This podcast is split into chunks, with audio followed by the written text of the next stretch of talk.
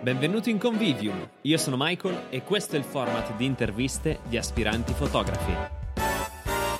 Oggi parleremo con Simone Poletti.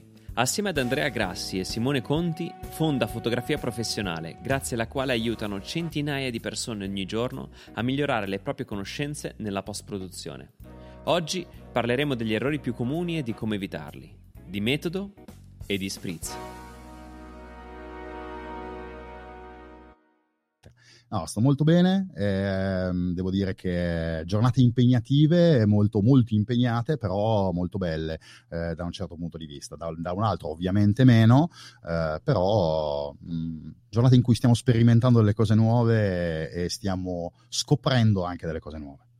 Grande. Eh, credo che sia, lo ripeto perché è interessante comunque, credo che sia un momento di grande possibilità per chiunque voglia formarsi e imparare e, per esempio Convivium è nato in questa crisi, diciamo, eh, però visto che anche tu fai un format di interviste, cioè non interviste, scusami, di mh, live giornaliere in cui spieghi un po' la fotografia ed è super super interessante per chi ti segue.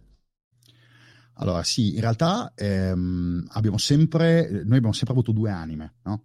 Una molto live di eventi dal vivo e corsi dal vivo e una molto online eh, e le dirette magari all'interno di alcuni gruppi, magari all'interno della pagina le abbiamo sempre fatte. Ehm, quindi diciamo che quello che è successo negli ultimi 20-22 giorni, quello che è, eh, è stata una cosa abbastanza naturale, nel senso che eh, mi sono chiesto come potevamo da un lato noi rimanere in contatto con le persone che eh, di solito sono ai nostri eventi dal vivo eh, e dall'altro fare in modo che questo periodo possa essere per un fotografo, per un ritoccatore eh, iperproduttivo, perché tutti quanti ci lamentiamo costantemente tutti i giorni, vorrei fare questa cosa ma non ho tempo perché sono impegnato col lavoro, eh, vorrei fare eh, la post delle foto che ho lì da sei anni e mezzo ma non ho tempo, vorrei imparare a usare Photoshop ma non ho tempo, vorrei fare marketing ma non ho tempo, adesso il tempo ce l'abbiamo e quindi è stato un po' anche un modo di dire leviamoci di dosso tutte le scuse, tutte le cazzate, tutti non ho tempo, scusate le parolacce, ma le dico tante, e, e, rendiamo davvero utile almeno un'ora al giorno da dedicare alle passioni che abbiamo. Poi tantissimi, eh, come te che l'hai sempre fatto, ma anche tantissimi fotografi stanno cercando di eh, condividere, di fare dirette, di fare cose, quindi è un, modo, è un, un momento da quel punto di vista estremamente frizzante. Eh, no, dicevo che la mia... Mh come dire, per me la post-produzione ancora oggi è qualcosa che sì, eh, riesco a fare, faccio, mm-hmm. però sento di non padroneggiare al meglio. E quando poi ho, ho saputo che praticamente c'era la possibilità di, come dire, affianc- farmi affiancare da un professionista nella post-produzione, ho detto, mm-hmm. beh, non sarebbe male. E tu come hai intrapreso il tuo percorso? Allora, eh, che nel frattempo io continuo a scancherare, va bene.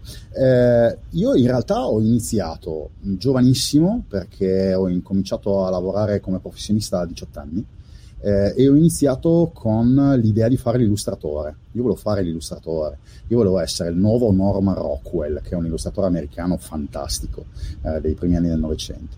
Eh, poi ho scoperto che non avevo il talento di Norman Rockwell, ahimè, proprio per niente eh, continua a disegnare, mi piace un sacco, mi dà una gran mano nella post, ma eh, non era quello che, che, potevo fare obiettivamente a livello proprio di capacità mie personali. Eh, per fortuna il mio capo dei tempi mi ha messo davanti un computer nel 92 credo e mi ha detto queste Photoshop e impara e ho scoperto che era un grande amore ma dal primo giorno proprio quindi ho continuato a studiare ho continuato a, eh, a studiare i primi corsi che venivano dagli Stati Uniti all'inizio imparando da solo eh, e poi per farla breve fondamentalmente sono passato a lavorare sempre di più in agenzie di comunicazione come direttore creativo che è un mestiere che faccio ancora eh, e come ritoccatore professionista. Quindi ho cominciato a fare ritocco per la moda eh, ho incominciato a fare ritocco per lo still life questo sempre di più all'interno dell'agenzia eh, nella quale, nella, quale, lavoro, dalla quale sono socio. Eh, e poi mh, all'inizio diciamo del, a metà fra il 2005 e il 2010, in quel periodo, eh, ho iniziato a fare formazione. Ho iniziato a fare formazione prima eh, di tutto agli assistenti dei fotografi professionisti che scattavano per noi, per la mia agenzia, prima di tutto quello. Eh, poi piano piano la cosa si è evoluta e grazie a un'idea eh, del, del, mio socio Andrea, di uno dei miei soci, eh, abbiamo detto ma perché non proviamo a trasformare questa cosa che adesso è solo live per pochissime persone in un, ai tempi si chiamavano infoprodotto, no? eh, ed è nato il primo piccolissimo videocorso di Photoshop che si chiamava Photoshop for Dummies ai tempi, si chiama ancora. Eh, e da lì è, nata, è, nato tutto. Quindi il ritoccatore professionista, eh, iniziando proprio a lavorare dentro a agenzie e studi grafici. Eh, a ritoccare per i fotografi, piano piano li conosci, imparano a conoscerti e di conseguenza acquisiscono fiducia nei tuoi confronti e poi la formazione per, per un'idea, diciamo, trasversale. Credo che post produrre le foto di altri sia qualcosa di anzitutto non facile, no? Per, proprio perché parti comunque dalla foto di qualcun altro e quindi, come dire, fare la post-produzione, visto che comunque poi volendo stravolgere una fotografia, devi essere attento a rispettare non solo la commessa, quindi quello che vorrebbe il fotografo, ma anche il suo stile. E come sei arrivato a fare questo? Allora, mh, partiamo da un concetto che secondo me è importante. Io sento troppo spesso dire che la post è un'arte, che la post-produzione, il, il fotoritocco è un'arte. Secondo me è ehm, un grande inganno questo, perché la post non è altro che uno dei tanti strumenti della fotografia in questo momento. Nel momento nel quale la fotografia è diventata digitale, ci sono alcune cose che hanno perso senso. Uh, I pixel hanno preso uh, l'importanza che avevano prima i, i pollici e i centimetri nelle dimensioni eh, e allo stesso tempo la posta è diventata uno strumento, è uno strumento come lo è un sensore o un'ottica, è uno strumento. Quindi il ritoccatore è un artigiano, eh, non sicuramente un artista, eh, al servizio di un professionista che è il fotografo. Eh, il ritoccatore professionista deve eh, conoscere le esigenze del fotografo, deve saper interpretare un brief, deve saper chiedere un brief e deve essere in grado di rispettare assolutamente lo stile del fotografo e prima di tutto l'intento creativo del fotografo. Perché se il fotografo ha un'idea, un messaggio da trasmettere, spesso serve per vendere un prodotto, eh, il ritoccatore non si può mettere in mezzo fra quello che è l'intento del fotografo, l'idea del fotografo che magari nasce da un layout, da un lavoro d'agenzia o del, o del marketing del cliente ma il ritoccatore deve essere assolutamente uno, uno, strumento per enfatizzare quel messaggio, per enfatizzare quello stile, eh, quindi si lavora tanto col fotografo, si parla tanto con i fotografi. Eh, la cosa fantastica dei fotografi che fanno post-produzione è che devono semplicemente parlare con l'altra metà del loro cervello. No? Io ho bisogno di fare delle domande a un fotografo e capire cosa vuole effettivamente. Eh, I fotografi che fanno anche il ritocco delle loro foto, intanto sanno già cosa vogliono alla fine nel momento nel quale scattano e, e poi hanno la possibilità di parlare con se stessi e scoprire delle cose interessanti. Ma um, fate lavori, cioè per esempio un, un, un, fotografo si rivolge a voi se ha bisogno della foto particolare, per, per, esempio non so, in un lavoro ha bisogno di una, due, tre foto, oppure per esempio lavorate con fotografi che, non so, penso ai matrimonialisti che per esempio hanno tantissime foto da post produrre. Allora, eh, diciamo così, eh, un ritoccatore professionista tendenzialmente lavora in un mercato eh, abbastanza ricco, perdonami eh, la, la, la, parola perché non è esattamente, esattamente così, però ten- tendenzialmente quando la post viene pagata eh, si tratta di un mercato abbastanza particolare. Ehm, solitamente nei matrimoni la post è una commodity, cioè all'interno del prezzo finale, quindi è difficile che un fotografo matrimonialista, a meno che non sia veramente molto molto su come livello, abbia il denaro per pagare un ritoccatore professionista. Di solito se la fa da solo la posta. E ci sono alcuni che lo fanno davvero molto bene. Ehm, più facile invece è che si lavori per settori come la moda o lo still life, nel quale si lavorano magari 30, 60, 80, 90 foto per un catalogo, magari per un lookbook che è un catalogo diciamo a uso vendita. Si fanno eh, si fa la post di 90 scatti on set, quindi durante la stessa giornata dello shooting, eh, e si porta alla fine della giornata il prodotto finito, quindi già ritoccato. Eh, per un catalogo si ritoccano 50-60 foto in una settimana, due settimane al massimo. Eh, oppure può capitare lo still life nel quale ci sono 4 scatti da correggere, 5-6 scatti, dipende eh, dal lavoro, però tendenzialmente il lavoro in stile ehm, matrimonialista è difficile che passi proprio per le mani di un ritoccatore professionista. Ok, quindi diciamo anche da un certo punto di vista è un ritocco comunque più approfondito del semplice insomma, gestire i colori come fanno i fotografi in post-produzione magari dei matrimoni o degli eventi, ecco. È qualcosa che va oltre questo. Cioè, fa parte di questo, ma è oltre questa cosa.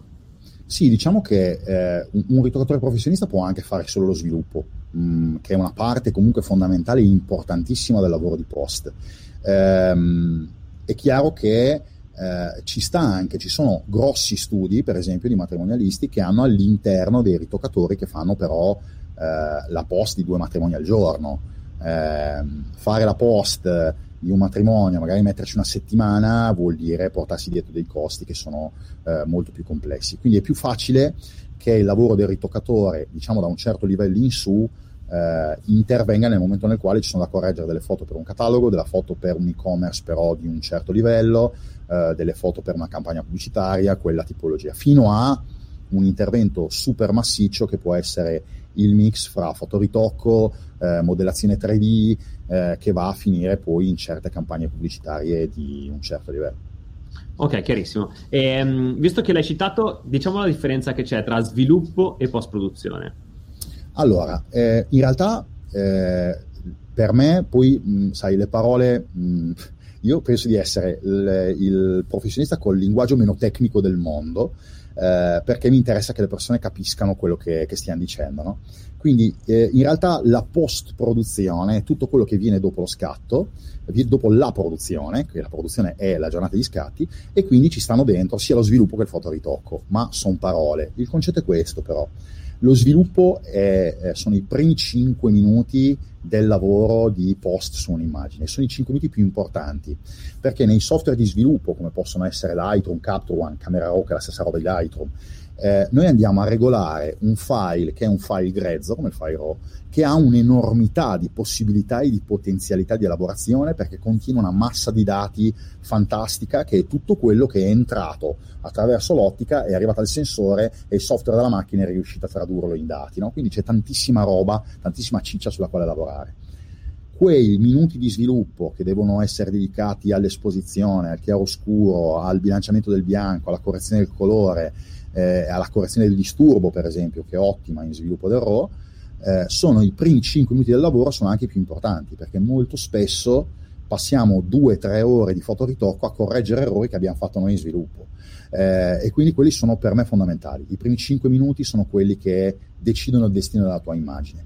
Poi, nel momento nel quale lo sviluppo è finito, si può direttamente andare in pubblicazione, perché per esempio la classica foto nel matrimonio molto spesso passa solo per lo sviluppo eh, oppure si può passare a Photoshop, che è un software fatto per il fotoritocco. Eh, è un po' come la storia dell'idraulico e dell'imbianchino, no? non farei mai mettere a posto i tubi all'imbianchino, non farei mai imbian- imbiancare casa un idraulico, a meno che non ci sia solo un idraulico e allora gli devo far fare tutto. Però eh, quando posso faccio fare a ogni software il suo mestiere, quello per cui è nato. Eh, Lightroom, Capture One eh, o mh, mm, Luminar, tutto quello che volete, sono nati per sviluppare RAW. Photoshop è nato eh, per fare fotoritocco, per correggere i difetti, per andare a fare un tipo di elaborazione leggermente diversa. Ok, eh, tu, all, all'interno dei tuoi corsi tu parli eh, a un pubblico che però non è, cioè non mira a diventare mh, post produttore professionista, quindi mh, ritoccare a livello professionale, ma è più rivolto ai fotografi oppure entrambe le parti? Allora, in realtà il nostro target è un target piuttosto definito, che è quello, ehm, diciamo che si divide in tre parti. Eh, professionisti, già professionisti fotografi o fotoritoccatori, che però non ottengono i risultati che vorrebbero e quindi vogliono risultati di qualità, un flusso di lavoro che gli permetta di essere più veloci, eh, di, visto che stiamo parlando di professionisti, di aumentare i margini, perché essere più veloci vuol dire aumentare i margini eh, e quindi guadagnare di più e essere più felici del proprio lavoro c'è tutta la grande fetta del nostro target che riguarda le persone che vorrebbero diventare un professionista, quindi quelli che vogliono diventare un pro, eh, che sono assolutamente il nostro target principale eh, e che sono quelli che magari frequentano accademia o fanno corsi particolari. E poi ci sono una fetta di eh, appassionati, eh, a me non piace chiamarli amatori, a meno che non si parli di amore per la fotografia, allora amatori sì, sicuramente non dilettanti, perché ci sono degli appassionati che fanno il culo tecnicamente a tanti professionisti, eh, appassionati nel senso che hanno un'enorme passione per la fotografia e vogliono portarla a un livello professionale, che non vuol dire aprire partita IVA e farsi pagare per quello che fai, non vuol dire neanche eh, fare lavori in nero, ma vuol dire arrivare a un livello professionale del proprio, della propria lavorazione. Quindi eh, avere le capacità di un professionista anche senza volerlo fare assolutamente. Diciamo che il nostro target principale è questo, quindi eh, poi ci sono corsi base, ok, però tendenzialmente sono persone eh, in un target di mezzo che va dai professionisti insoddisfatti, diciamo, a chi eh, vuole molto di più dalla propria post, dalla propria fotografia. Ok, chiaro. Ma mh, mm, qual è la differenza sostanziale che vedi tra un fotografo che si è fatto da solo, quindi che ha, come mm. dire, iniziato a sviluppare per i fatti suoi, e invece chi comunque segue un workflow intelligente, strutturato e come dire, studiato in un certo senso. Eh, c'è una differenza fondamentale che è quella della eh, qualità del lavoro, della sicurezza del lavoro e della eh, velocità del lavoro. No? Eh, la fotografia e la posta hanno una grossa differenza che eh, spesso tendiamo a dimenticare.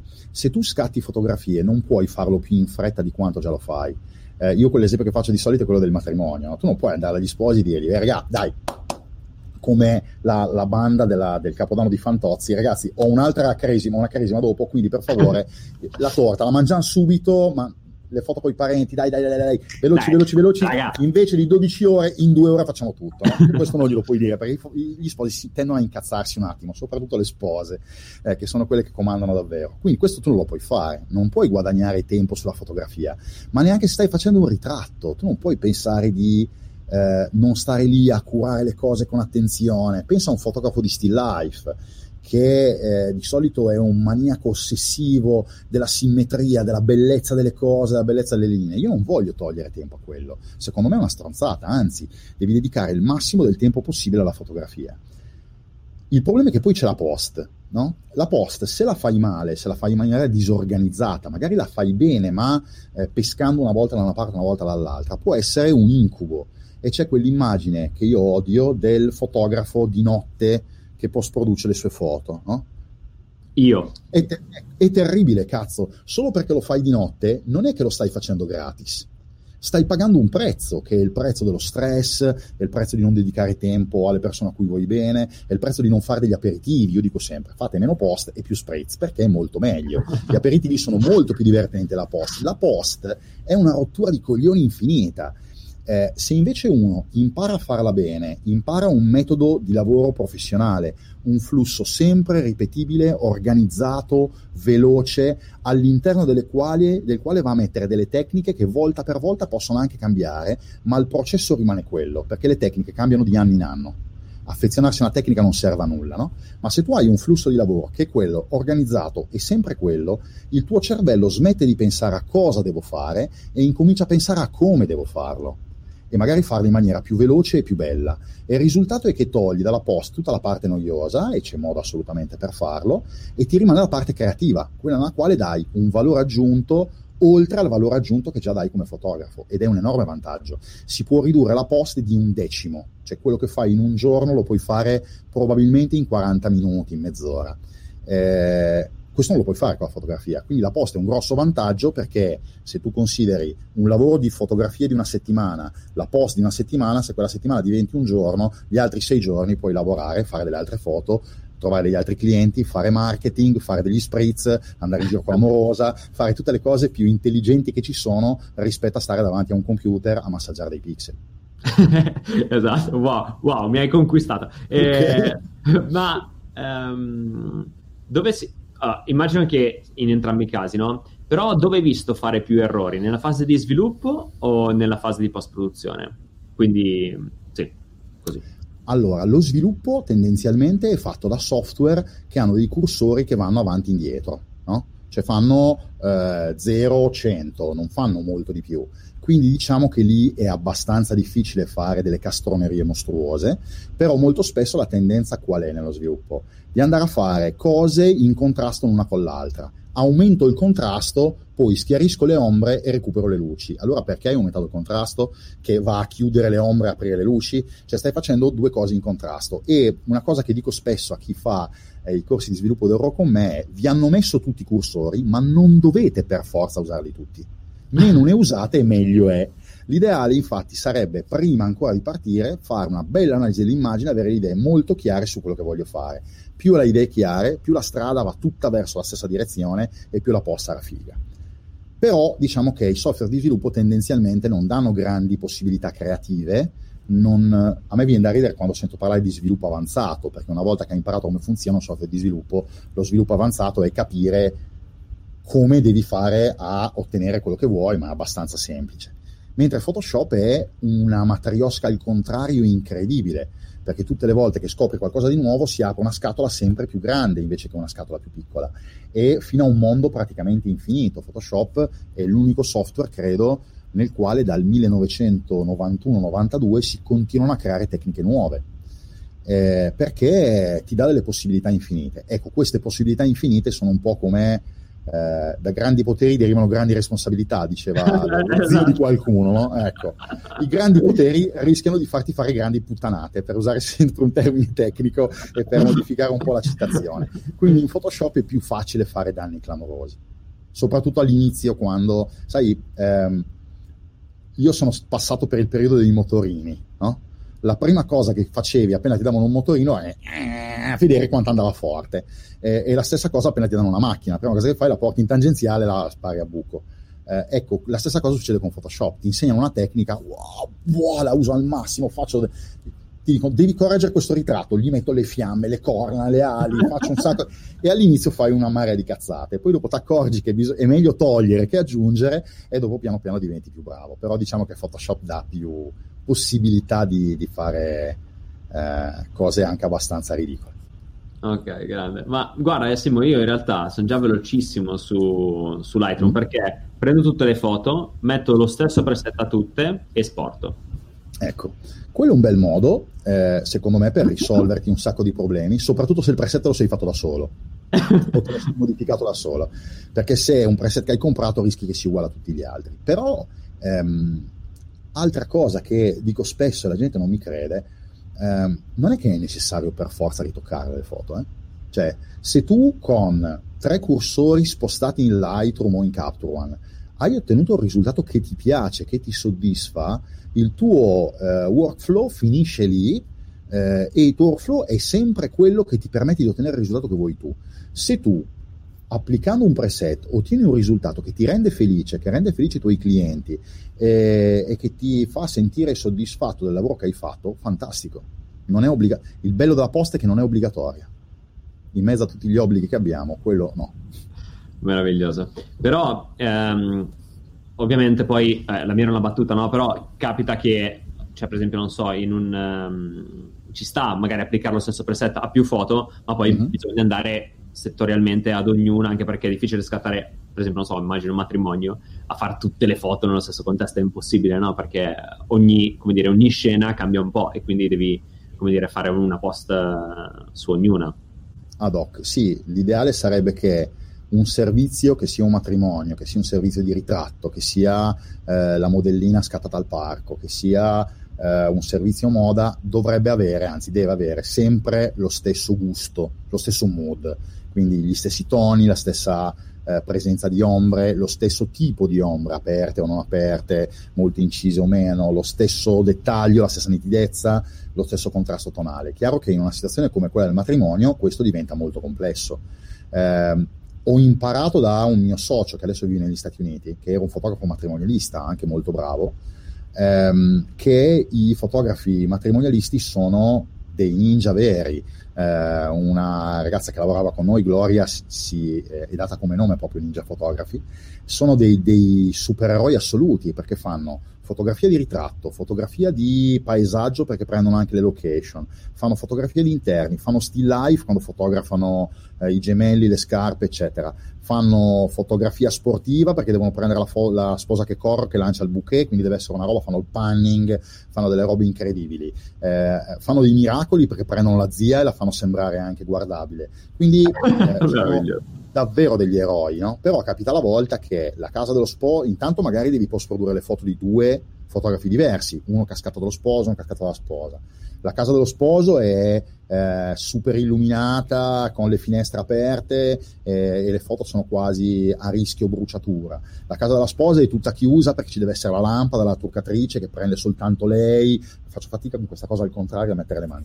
Ehm, che prende soltanto lei e quindi diventa un casino. E lì bisogna essere molto bravi a dare lo stesso gusto, magari con un, un inizio di un preset, un preset iniziale, per poi andare settorialmente in gruppi, dividendo le foto in gruppi, a lavorarle eh, in modo da renderle tutte il più uniformi possibile. È un lavoro molto difficile. Ecco, perché credo che poi il grosso problema sia questo di tanti, che ho avuto anch'io all'inizio, no? Um, è che quando tu apri Lightroom e scopri preset, dici, vabbè, ma raga, ma spostatevi tutti che è arrivato lui, è arrivato il fotografo, l'Avedon del 2020, spostatevi tutti così, no? Poi in realtà ti rendi conto che non è esattamente così, anche perché cioè, è facile applicare un preset, ma è difficile da zero se non sai dove muoverti arrivare a quel punto lì.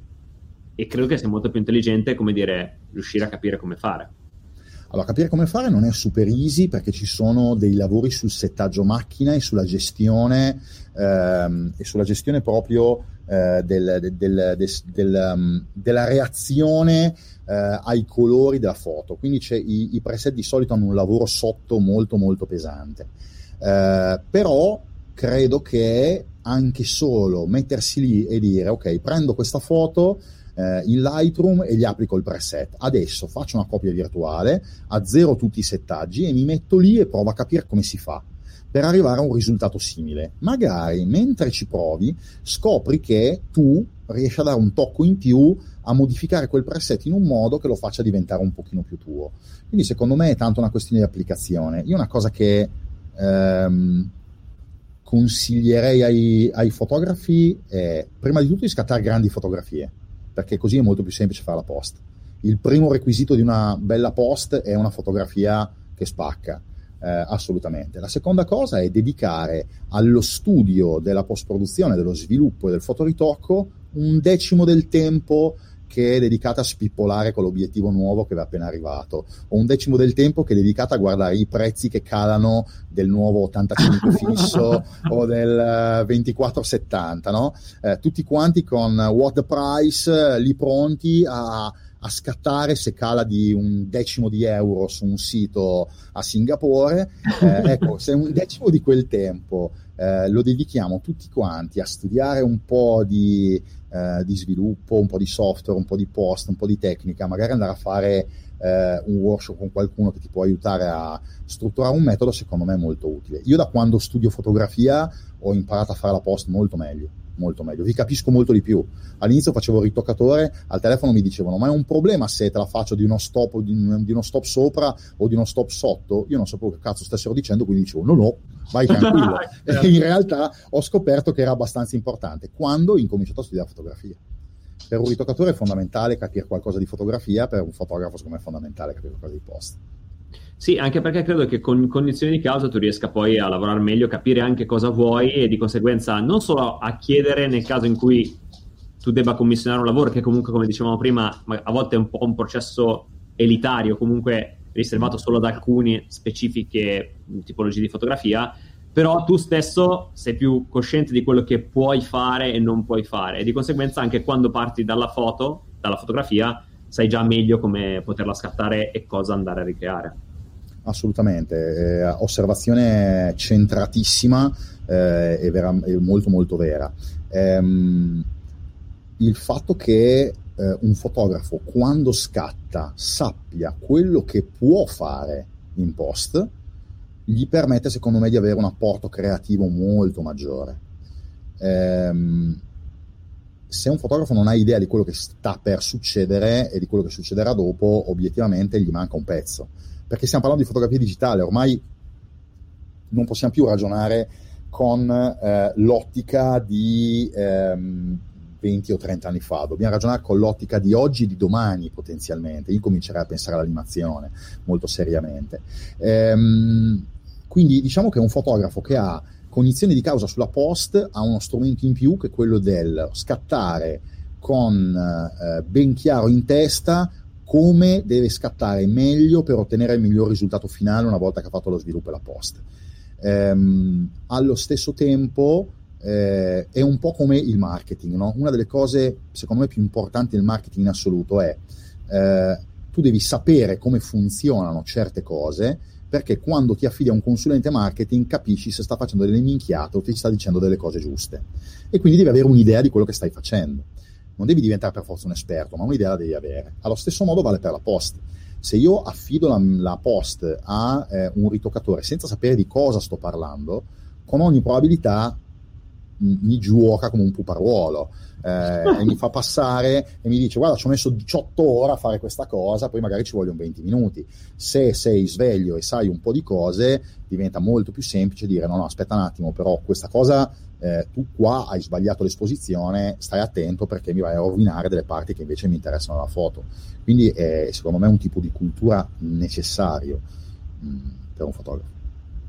Chiarissimo eh, sono assolutamente d'accordo con te e mi ci metto anch'io tra le persone che comunque, diciamo, la post-produzione è stata per tanto tempo uno dei, anzi, beh, allora partiamo, partiamo dal presupposto che a me non piace passare troppo tempo a post-produrre, cioè okay. ho un po' l'astio, cioè mi viene un po', capito, le bolle. Anche quando... a me, anche a me, anche a me. Meraviglioso, meraviglioso. Eh, e per dirti, per esempio, ecco una cosa, volevo chiederti un parere eh, io amo Fuji mhm. perché eh, ha dei preset, tra l'altro che puoi spippolare ben bene all'interno, eh, che ti permettono di avere dei colori già dal mio punto di vista eccezionali, già tra virgolette perfetti. Per un certo tipo di fotografia, ovviamente, non sempre, non è sempre possibile, soprattutto non per tutti i generi. Però devo dire che mi piace molto. Tu cosa ne pensi di questo? Allora, ehm, quello che ti dicevo prima era, eh, ti, ti ricordi, se scatti grandi fotografie hai fatto il 90% del lavoro. Quindi se fai il 90% del lavoro in scatto io sono molto felice. Eh, fra l'altro, vabbè, ehm, tanto per essere totalmente palesi, Fuji è un nostro partner. Eh, noi scattiamo durante certi workshop con Fuji, so, solitamente con delle large format, delle GFX 50 o 100. Hanno fatto delle macchine, mh, quello che loro chiamano large format, che è un medio formato in realtà, ehm, veramente fantastiche, hanno un dettaglio incredibile, una gamma dinamica che spacca il culo per usare un termine tecnico. Quindi diventa molto bello fare la post su quelle robe e molto divertente su quel tipo di file. Eh, la GFX 100 ha il più bel dettaglio che io abbia mai visto in uno scatto nella mia vita. Eh, e ho visto quasi tutti i sistemi digitali che ci sono eh, in giro di tutte le marche più importanti. Eh, è una gioia lavorare su quella roba. Fra l'altro, c'è talmente tanto dettaglio che i, de- i, le- i, difetti si vedono così bene che per me è un grosso vantaggio perché sei un cane, eh, se sei un cane nel ritocco non ce la fai a ritoccare quelle cose. Quindi per me è un grosso vantaggio perché tira una riga di quelle belle, belle precise. Ma detto questo, se la macchina, la, la, la tua macchina fotografica, ormai ehm, chiariamoci, Fuji o non Fuji, non esiste un produttore oggi che faccia una macchina fotografica pessima cioè sono tutte delle macchine fotografiche di un livello fantastico. Eh, è un sogno, secondo me, perché non c'è eh, disturbo, non c'è rumore digitale, sono tutte nitide, hanno delle ottiche fantastiche. Quindi, in generale, in questo momento uno pesca a caso, va a prendere una Canon EOS R, va a prendere una Sony, va a prendere una Fuji, sceglie quella che gli piace di più e ha comunque in mano una macchina digitale che gli dà un file fantastico.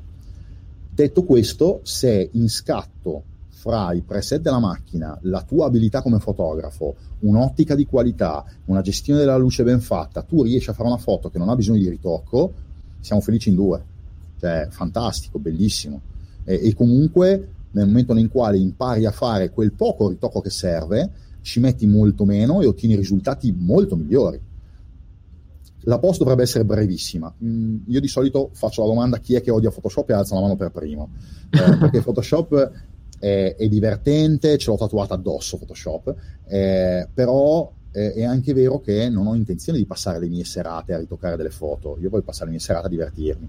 Eh, devo ritoccare in fretta, devo essere più veloce, perché meno lavoro faccio, meglio lo faccio. Meno tratti i pixel e meno li rovini. Ogni volta che facciamo una piccola cosa su un pixel lo stiamo comunque deteriorando in qualche modo. Quindi l'ideale sarebbe fare pochissime cose in post, molto precise, molto ben fatte, in modo da eh, ritoccare il meno possibile in una fotografia. Se tu prendi uno dei miei eh, ritocchi di moda e togli tutti i livelli, a parte quelli di difetti, ci rimangono dei pallini in giro, ma non si vede la figura. Cioè ci rimane pochissimi, i ritocchi devono essere pochissimi e fatti con molta attenzione. Magari wow. lasciando anche molto più di quello che eh, siamo abituati a togliere. Io sono un fautore assoluto del non si toccano le lentiggini, si toccano i nei meno possibile, si lasciano anche i pelini se ci sono, e più è naturale meglio è e certe foto in cui la texture della modella è uguale, sotto gli occhi, sulla punta del naso, sullo zigomo e sulla fronte, a me non piacciono, abbiamo una texture che è diversa, completamente diversa e quindi uniformarla non ha alcun senso secondo me.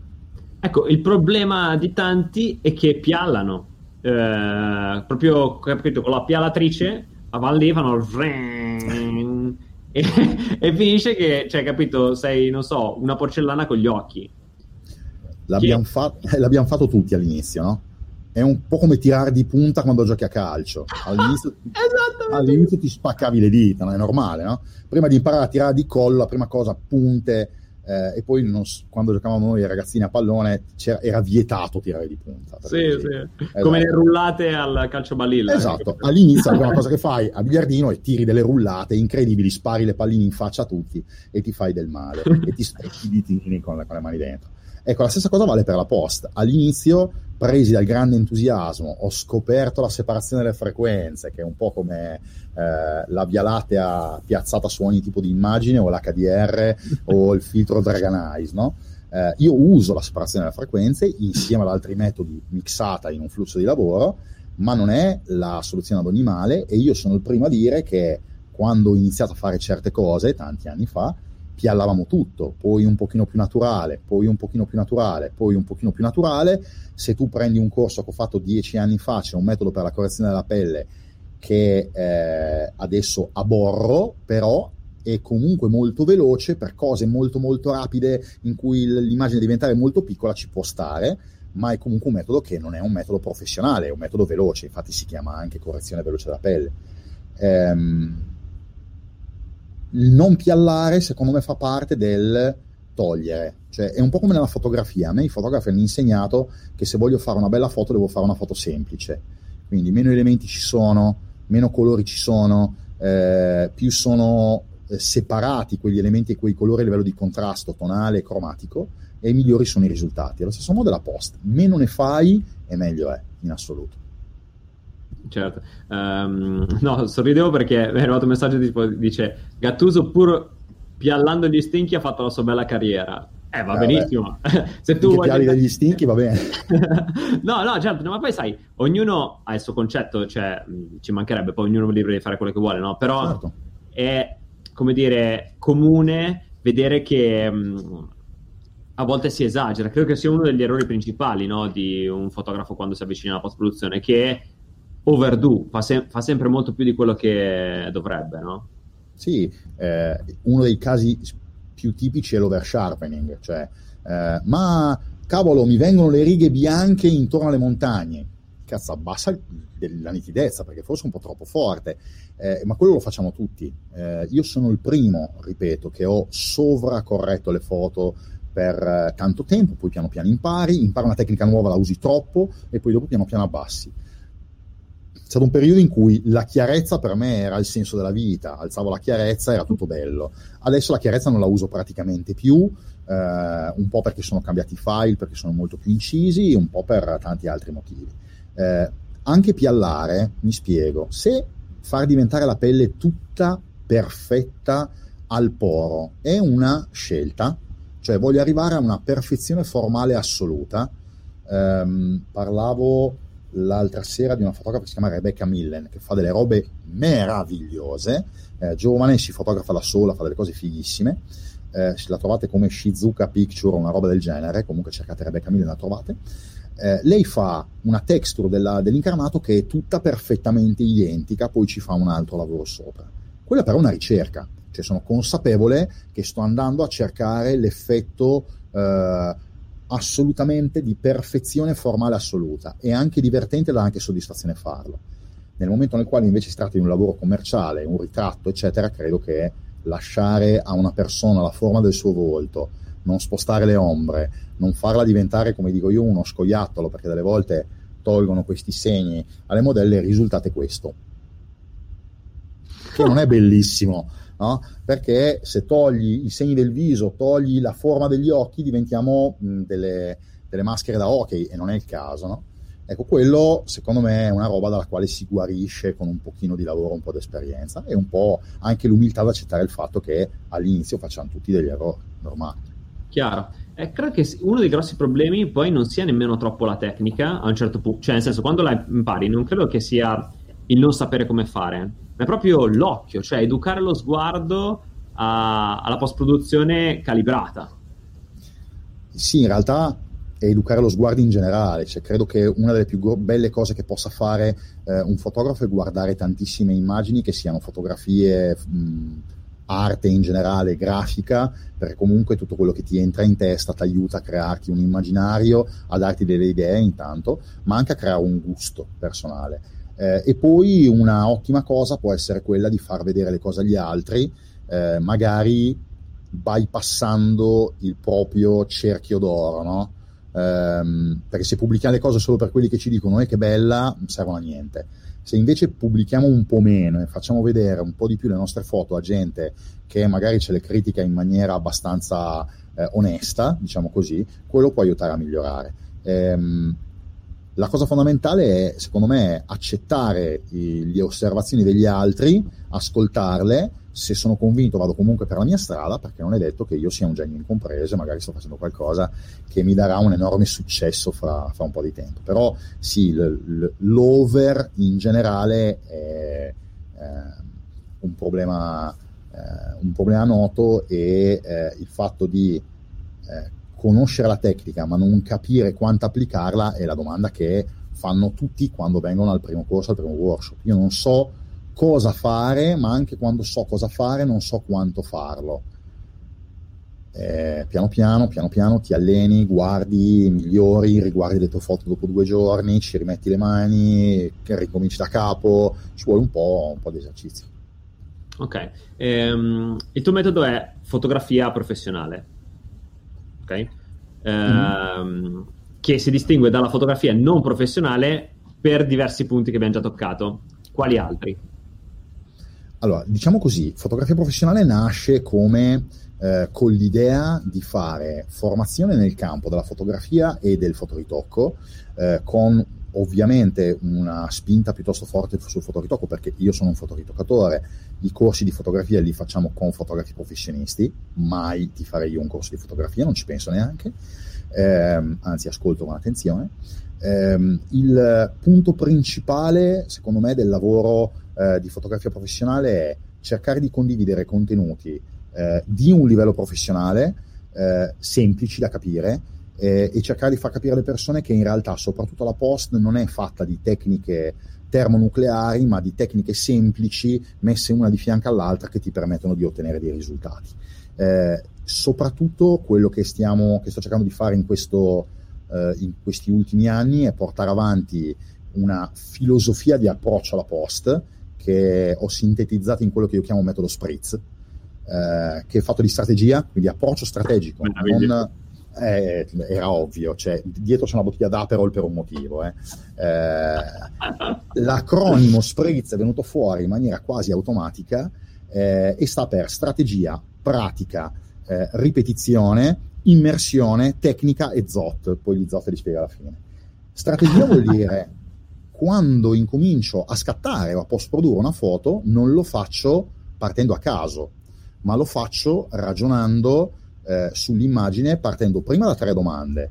Cosa devo comunicare, a chi lo devo comunicare dove lo devo comunicare. Quindi messaggio da trasmettere, target e media da utilizzare, che sono fondamentali anche solo per capire come scattare eh, una volta che devo approcciare l'immagine e il, lo, la correzione dell'immagine, anche di un'immagine che non ho scattato io, l'analisi, quindi la guardo attentamente e controllo se l'inquadratura è giusta, se l'esposizione è giusta, se la nitidezza è giusta, tutte in fila, capendo quelle che sono le implicazioni. Per fare un banale esempio, se ho un'immagine nella quale devo schiarire le ombre, ma i bianchi, le, le, luci sono già a posto, ovviamente so già che non potrò alzare l'esposizione, ma dovrò agire con uno strumento che mi permette di schiarire solo le ombre, se no brucio le luci. Quindi questa analisi mi permette di capire cosa devo fare, quali sono le implicazioni di quello che faccio. Le implicazioni mi danno già la risposta sullo strumento da utilizzare. Eh, quindi un approccio strategico vuol dire prima di tutto pensare a cosa devo fare, avere le idee molto chiare su quello che voglio ottenere, eh, analizzare con attenzione l'immagine prima, eh, prima di, eh, di, ritoccarla. Eh, pratica, nel senso quello che facciamo nei nostri corsi è fare tantissime esercitazioni dal vivo, abbiamo smesso di fare i corsi in aula con le persone messe ehm, tipo banchi di scuola, eh, e facciamo lavorare eh, gli allievi a gruppi di quattro perché lavorano insieme, si confrontano, si correggono le foto fra di loro eh, e fanno tantissima pratica sulle foto. Ripetizione nel senso che tutto quello che faccio deve essere ripetibile, devo avere un flusso di lavoro organizzato, professionale e che sia ripetibile in modo che il mio cervello si dimentichi, ripeto, quello che deve fare e pensi a come deve farlo. Quindi faccio sempre le, stesse, le cose sempre in fila per prima cosa faccio lo sviluppo in un certo modo, seguendo una certa linea, quando ho sviluppato faccio la nitidezza, sopra la nitidezza faccio la correzione dei difetti, sopra la correzione dei difetti faccio la correzione dei toni, sopra faccio la correzione del colore, sempre così, sempre nello stesso modo, in modo che la mia foto sia una torta a strati, sempre organizzata nella stessa maniera. Ehm, quindi ripetitiv- ripetitività e ripetizione. Faccio tante volte la stessa cosa per, infara- per imparare a farla meglio e faccio sempre cose ripetibili una tecnica funziona ed è una tecnica applicabile al mio workflow quando funziona su tutte le foto, non su una sola. Eh, dopo la ripetizione c'è l'immersione, cioè eh, chi lavora con noi è immerso in un ambiente professionale fin da subito, lavora con strumenti professionali fin da subito e quando lavora si immerge nel lavoro, cioè eh, mentre lavoro questo è a testa in giù, eh, Facebook è chiuso, la mail è chiusa, tutto è chiuso, perché lavoro 45 minuti, mi dedico solo a quello che sto facendo, poi faccio un quarto d'ora di cazzeggio, poi lavoro 45 minuti senza guardare nient'altro, poi faccio un quarto d'ora di cazzeggio eh, e questo mi permette di avere una produttività molto maggiore. La T di Spritz sta per tecnica, perché le tecniche sono fondamentali e conoscere la tecnica anche nella fotografia è fondamentale. La competenza tecnica ormai è data per scontata, cioè nessuno eh, accetta più che un fotografo sbagli l'esposizione della foto. Mm, mi fanno ridere i fotografi che dicono ah perché io tecnicamente, tecnicamente devi essere a quel livello, non è che sia un plus il fatto che sei capace di usare la macchina fotografica. E lo stesso discorso vale per la post, la tecnica è necessaria. Eh, però deve cambiare, deve essere costantemente aggiornata. E, e, gli ZOT sono una roba che mi sono inventato un paio di anni fa, un anno fa. sono tecniche veloci per, per Photoshop che abbiamo raccolto in delle schede e che sono di fatto un enorme blocco degli appunti per fotografi, che fra l'altro se mi dai un indirizzo ti spedisco. Eh, ah, sono molto fighe perché hai sempre sotto le tecniche che ti servono. Le ho chiamate ZOT perché non so se ti ricordi Cavezzali, che è un fumettista italiano eh, che faceva, fa, fa ancora fumetti, ha un fumetto che si chiama Dio SPA, eh, okay. in cui Dio, che è un uomo barbuto con un triangolo al posto della testa, ogni tanto si incazza con gli umani e li fulmina dall'alto, zot, zot, zot. Mi piaceva molto il suono onomatopeico e si chiamano così per quello. Ho finto il pipone. Però questo fondamentalmente è il, il modo in cui affronto le cose e in cui le affrontiamo in fotografia professionale. Fighissimo, anche perché credo che se tu inverti uno di questi tasselli è un delirio. Eh, in realtà credo che nel momento, cioè, pensaci un attimo, no? Eh, tu quando pensi una fotografia, il tuo cervello ormai la pensa sempre nello stesso modo. Cioè, hai, hai degli schemi che ti sei costruito con l'esperienza eh, e ti sei, te li sei costruiti sbagliando e imparando. Tu, se fai un matrimonio, lo affronti sempre nello stesso modo. Eh, perché sai che se non fai quella cosa può succedere quel casino dopo. Quindi imparando dalla tua esperienza hai scoperto che lavorando in maniera organizzata, tu non te ne rendi conto ma il tuo cervello lo fa da solo, ehm, organizzata dall'esperienza e dal dolore, dal dolore degli errori, dalle minchiate fatte nella vita, eh, tu ti sei costruito un metodo. Bene, quello che cerco di fare io è darti dall'inizio un metodo all'interno del quale poi tu metti tutto quello che vuoi, però so che se tu organizzi le cose in questo modo abbassi drasticamente la percentuale di errore. Se abbassi drasticamente la percentuale di errore, ci metti meno a fare le cose e di conseguenza la qualità si alza, il tempo si abbassa e la felicità cresce. eh, grande. Ma mm, quando parlavi del, insomma, di tutti i vari step che si fanno nella fase di sviluppo, ehm, yes. questa è solo una curiosità, ma si tratta no, di certo. sviluppo anche solo su Lightroom oppure diciamo che il processo comprende quasi sempre Photoshop oppure Photoshop solo se richiesto? Allora, ehm, per quello che riguarda il mio mestiere, cioè il mestiere di ritoccatore, c'è sempre la parte su Photoshop perché, sono, perché io principalmente faccio ritocco per la moda e per lo still life, quindi gioielli, orologi, eh, magari oggetti particolari eh, e c'è sempre un problema in tutto questo che è il puliscolo, che non puoi togliere neanche pulendo l'oggetto nella maniera migliore possibile. Fra l'altro sono tutte robe scattate in focus stacking, quindi 5, 6, 7, 8 foto messe insieme, una messa a fuoco infinita, perfetta, e quindi c'è sempre, per forza. Nel lavoro di ogni giorno ci sta anche di sviluppare e basta, assolutamente. Quindi la parte di sviluppo del RAW con i suoi passaggi fatti nel miglior modo possibile è più che sufficiente. Le mie foto delle vacanze non le ritocco, non ci penso neanche. no, certo, certo. Penso no. non le scappo neanche in realtà, però vabbè. No, certo, beh, però dico, proprio all'interno del modulo sviluppo anche lì c'è, come dire, dei passaggi per arrivare... Sì. È, un, è un processo, ecco, con questo intendo.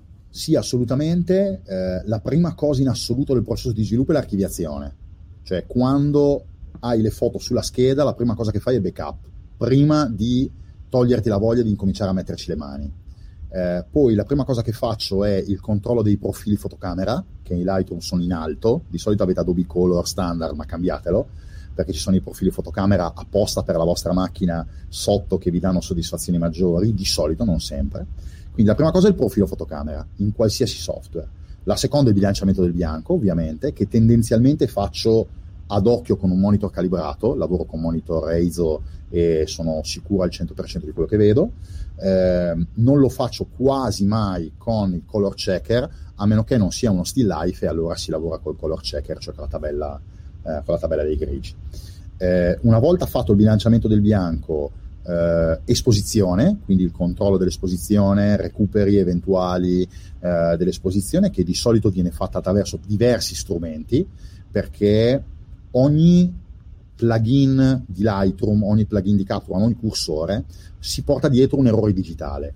Meno lo uso e più basso è l'errore digitale. Quindi per assurdo è meglio usare quattro strumenti per alzare le ombre piuttosto che uno, perché usando quattro strumenti al 10% invece che uno al 40% sarà meno visibile l'errore digitale che si porta dietro e sarà più delicato come effetto. Anche perché ogni strumento, in Lightroom per esempio abbiamo il pannello dei toni, luce ombra bianco e nero, la curva di viraggio, eh, il pannello HSL che ha la parte di luminosità di ogni colore. Ecco, tutti quelli possono agire sull'esposizione, sui toni dell'immagine e lavorati insieme, sempre tutti nella stessa direzione, portano a risultati migliori piuttosto che sparare a massa un, uh, un plugin solo. Quindi esposizione, poi colore, quindi la gestione del colore, se c'è qualche colore specifico da, eh, da modificare. Io non faccio la nitidezza in Lightroom perché non mi piace la nitidezza di Lightroom, la trovo orribile. Eh, e poi eventuale correzione della lente, eventuale correzione delle linee e poi si esporta molto, molto veloce. Lo e sviluppo... Poi, Dimmi. No, no, finisci, finisci, scusami. No, dicevo, lo sviluppo per me non deve togliere più di 5 minuti. 5 minuti a scatto, ma proprio al massimo. E di solito sviluppo per gruppi. Faccio la prima foto, sincronizzo tutte le altre e guardo se ci sono delle piccole cose da fare. Che poi, non a caso, eh, quello che tu hai citato è in ordine rispetto a come sono messi su Lightroom. Assolutamente. La cosa fantastica di Lightroom, io lavoro con Lightroom e con Capture One, che sono in questo momento i due software più utilizzati. Lightroom ha da solo, credo, oltre il 50% del mercato di tutti i software per la post-produzione. Ha ucciso anche Photoshop. Eh, Capture ha una piccolissima nicchia, ma una nicchia di professionisti molto attenti. Eh, il grosso, la grossa figata di Lightroom è che Lightroom è stato costruito consultando i fotografi e quindi è tutto in fila, è tutto organizzato come un flusso di lavoro eh, davvero professionale. Adesso che hanno messo i profili sopra ancora meglio, sono stati davvero bravi mentre Capture One l'hanno fatto i danesi ed è un po' più faccio quel cazzo che mi pare e tu lo subisci da quel punto di vista eh, democratico. molto democratico. Infatti io dico spesso che eh, Lightroom ha l'approccio del, di un pupazzone morbidoso e coccoloso che ti dice vieni qui e abbracciami e Capture One è la morte nera che ti guarda e ti dice che cazzo vuoi? L'approccio è un po' quello no? però una volta che l'hai capito dopo si può diventare amici anche di quelli con un brutto carattere uh, visto che citavi prima Fuji, volevo farti questa domanda su Capture mm-hmm. e Lightroom, che sento è una domanda che spesso uh, succede, cioè viene posta. Per gli utilizzatori Fuji è meglio utilizzare Capture One o Fuji? Perché so che spesso dà problemi su, scu- su um, Capture One o Lightroom, perché so che spesso dà, dà problemi su Lightroom.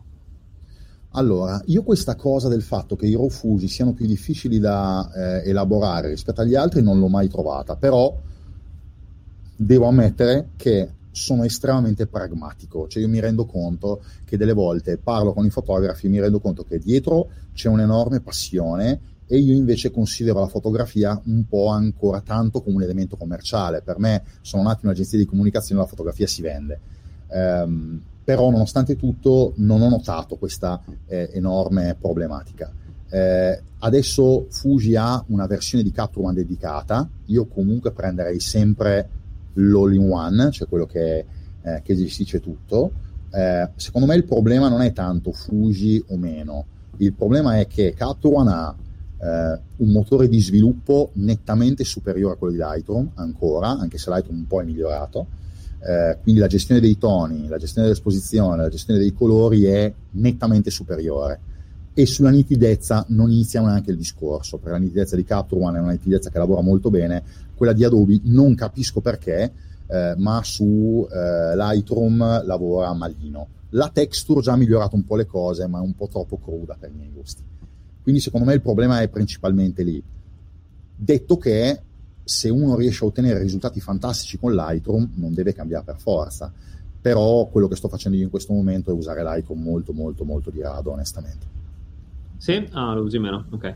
Io per esempio io ho provato a passare da, Capture, da Lightroom a Capture One però è troppo diverso.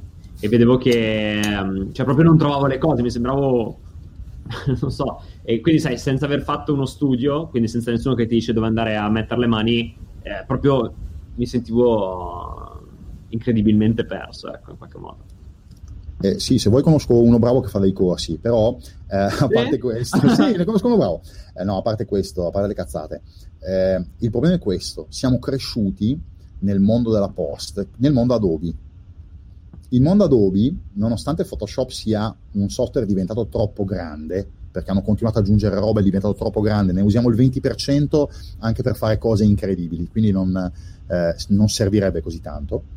Infatti poi quello che ti fanno ti danno la possibilità attraverso le scelte dell'interfaccia di utilizzarne una versione limitata o solo per il fotoritocco o per altro.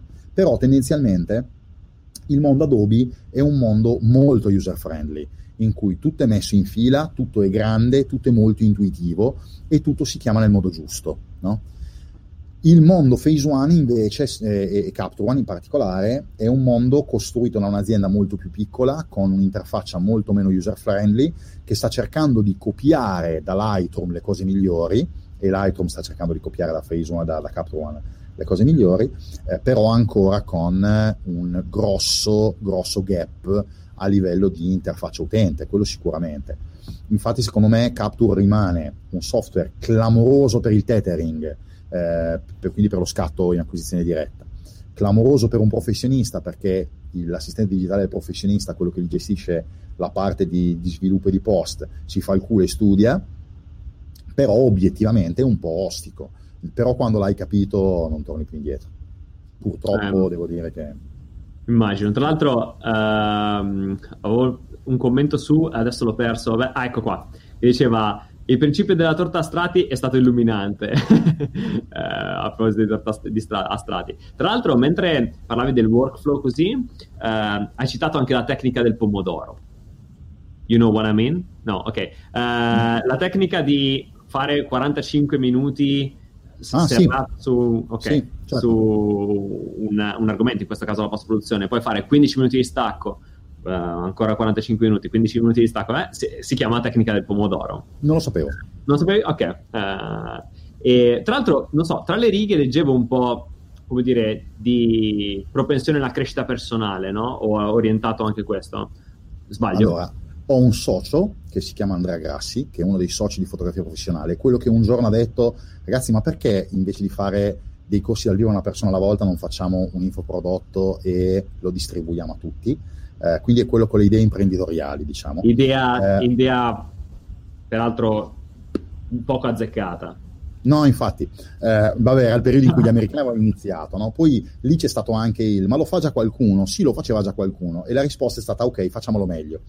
Eh, eh, beh, in parte ci siamo riusciti, in parte abbiamo tantissime cose da imparare, da fare molto molto bene, eh, molto molto meglio perché c'è gente obiettivamente che lavora benissimo in questo ambiente, che secondo me sta facendo delle cose molto molto fighe. Io sono molto felice della, eh, di quelli che si possono definire i miei competitor, ma sono in realtà i miei colleghi, perché secondo me la formazione in Italia sta crescendo tanto e c'è della gente con una gran passione i controcazzi, detta eh, fra parentesi. La formazione personale viene dal fatto che ehm, il mio socio Andrea è eh, intanto credo per me il più importante formatore in Italia, sicuramente uno dei più importanti per quello che riguarda eh, la gestione del business delle piccole e medie imprese, perché si dedica principalmente a quello. È, in una, è socio in un'azienda che si chiama Eikis che fa formazione personale, quindi diciamo che eh, la cosa della tecnica del pomodoro me l'ha detta lui, me l'ha insegnata lui, eh, tante cose di gestione eh, del team, di gestione del lavoro, eh, prova a insegnarmele lui, io sono una zucca durissima da quel punto di vista, sono burbero, eh, scorbutico e mi piace tanto iniziare le giornate facendo quello che mi piace, invece dovrei iniziare le giornate facendo quello che devo fare, le cose peggiori, no? per esatto. togliermele subito. Lui mi dice sempre, incomincia dalle cose che non ti va di fare, così te le sei già tolte. Però io, sono rospo, pro- io non ce la faccio, sono un procrastinatore, cioè a me le cose noiose le lascio lì. Eh, e poi dopo le devo fare di corsa. Però diciamo che... Di notte? Eh, no, di notte no. Di notte non più. Nei primi anni sì, adesso no. Però capita di venire, di andare in ufficio al sabato perché so che non c'è nessuno eh, e posso lavorare tranquillo e fare magari le cose che mi sono perso prima. Però sì, diciamo che vivo a stretto contatto con una delle aziende italiane più importanti per quello che riguarda la crescita personale e cerco di imparare qualcosa anche perché eh, all'inizio della mia carriera come imprenditore, fra virgolette, eh, ero una persona con cui era abbastanza difficile lavorare perché sono abbastanza fumantino, mi accendo abbastanza facilmente e molto esigente, abbastanza scorbutico.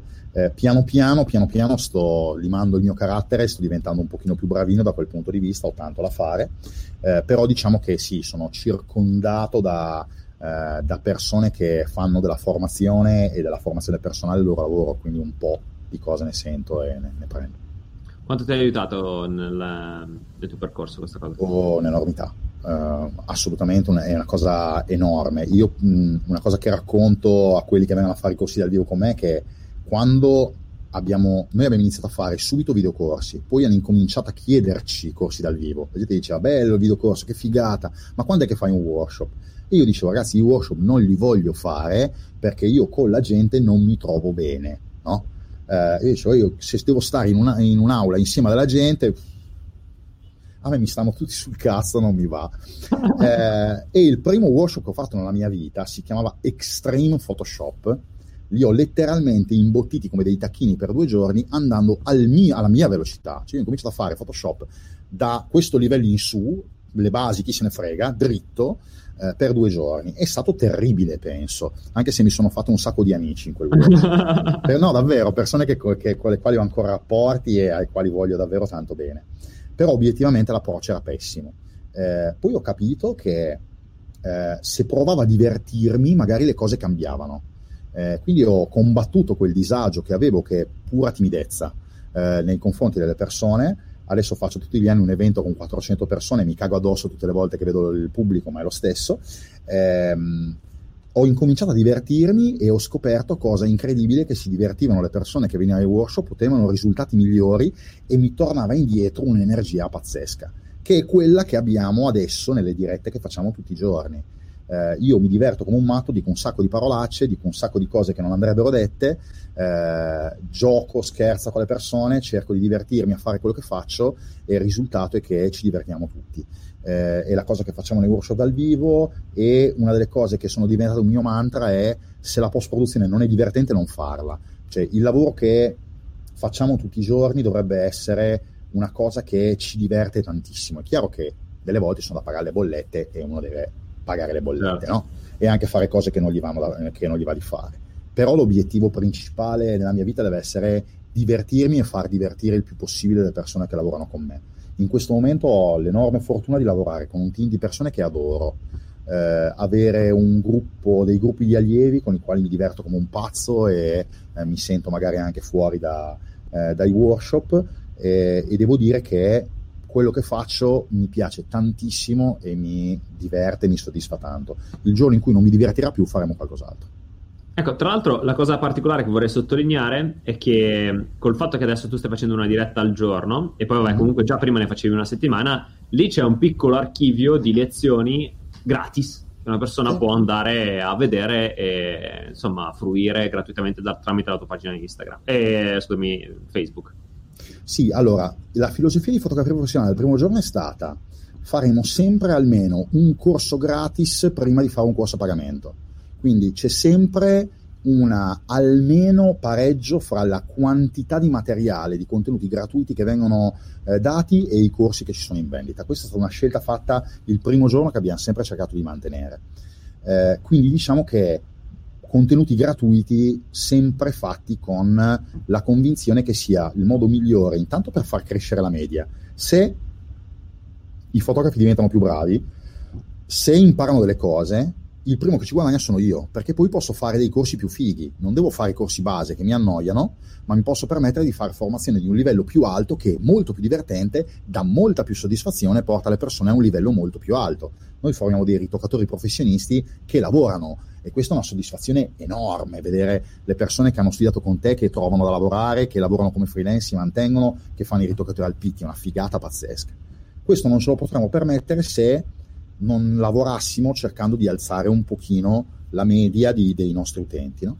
E questo si fa anche con i contenuti gratuiti. Quello che sta succedendo da 20 giorni a questa parte è che facciamo una diretta al giorno, eh, tutti i giorni alle 3, eh, e quelle dirette rimangono sulla pagina. Presto, per questioni di ordine, eh, sono 20 dirette, trovare la prima e capire qual è l'ultima rischia di diventare un gran casino, eh, anche perché ci sono tantissimi altri video.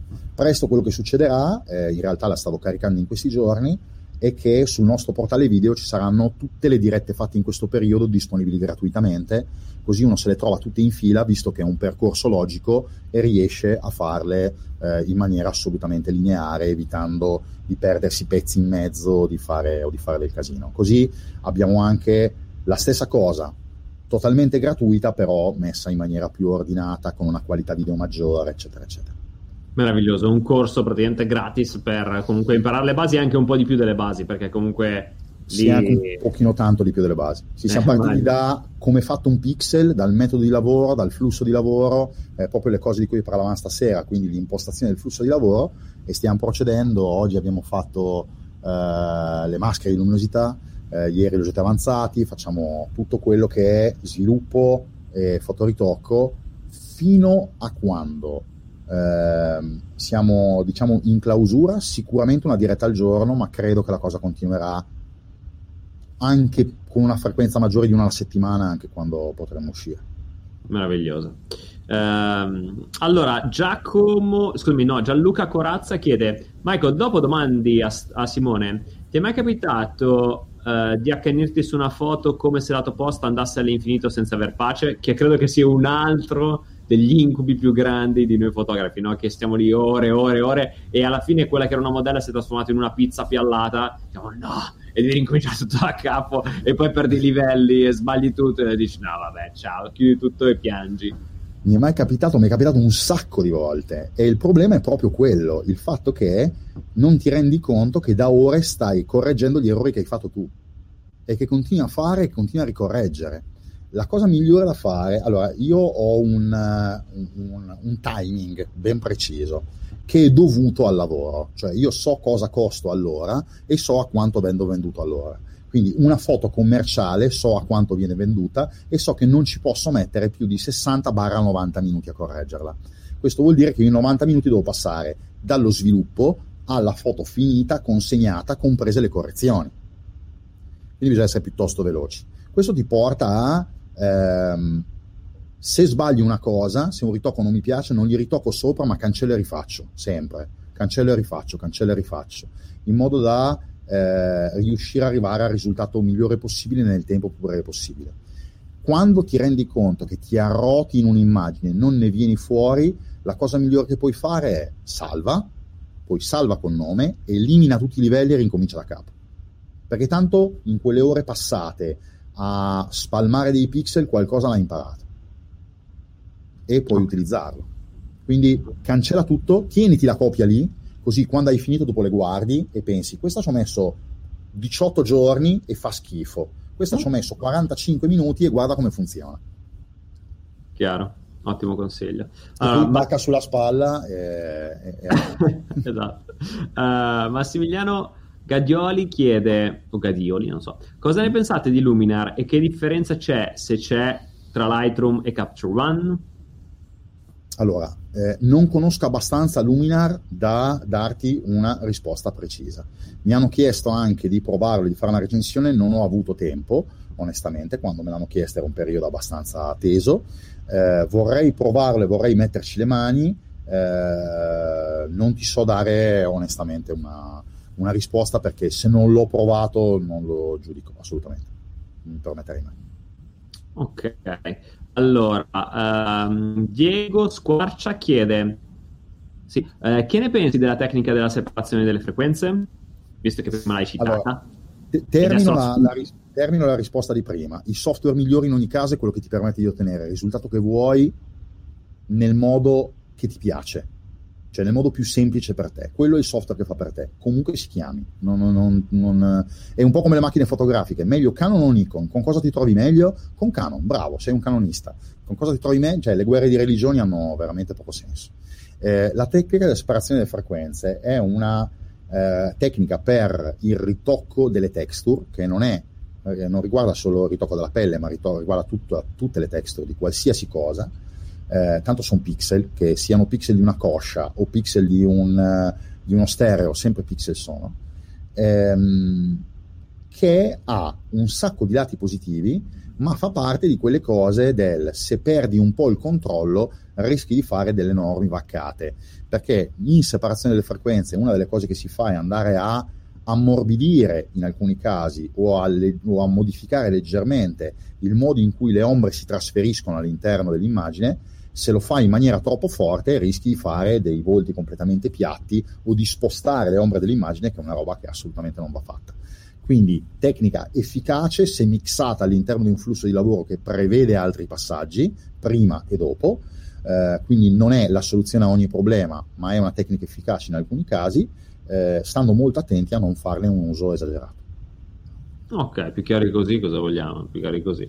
Eh, allora, Andrea Salsi chiede: i file RAW delle diverse marche hanno mm. differenza di qualità in base ai modelli? Oppure in base all'età della fotocamera? Ad esempio, un file Nikon del 2010 e del 2020 mm. hanno delle differenze? Eh, cazzo, se ne hanno. Allora, il sensore. Scusate i beep, ragazzi. Eh, però, vedi, il punto è: le parolacce hanno una fantastica capacità di sintesi eh, e chiariscono ah, immediatamente il tono del discorso. Eh no, mi dispiace, però sono così.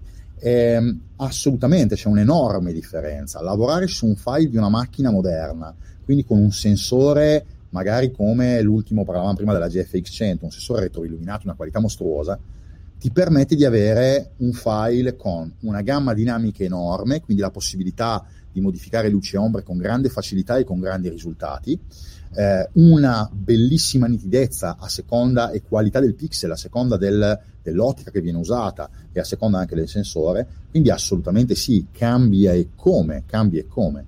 Eh, secondo me non bisogna essere schiavi dell'ultimo sensore, il corpo macchina va cambiato a intervalli regolari, io sto ancora lavorando con una 5D Mark III, ne sono abbastanza felice.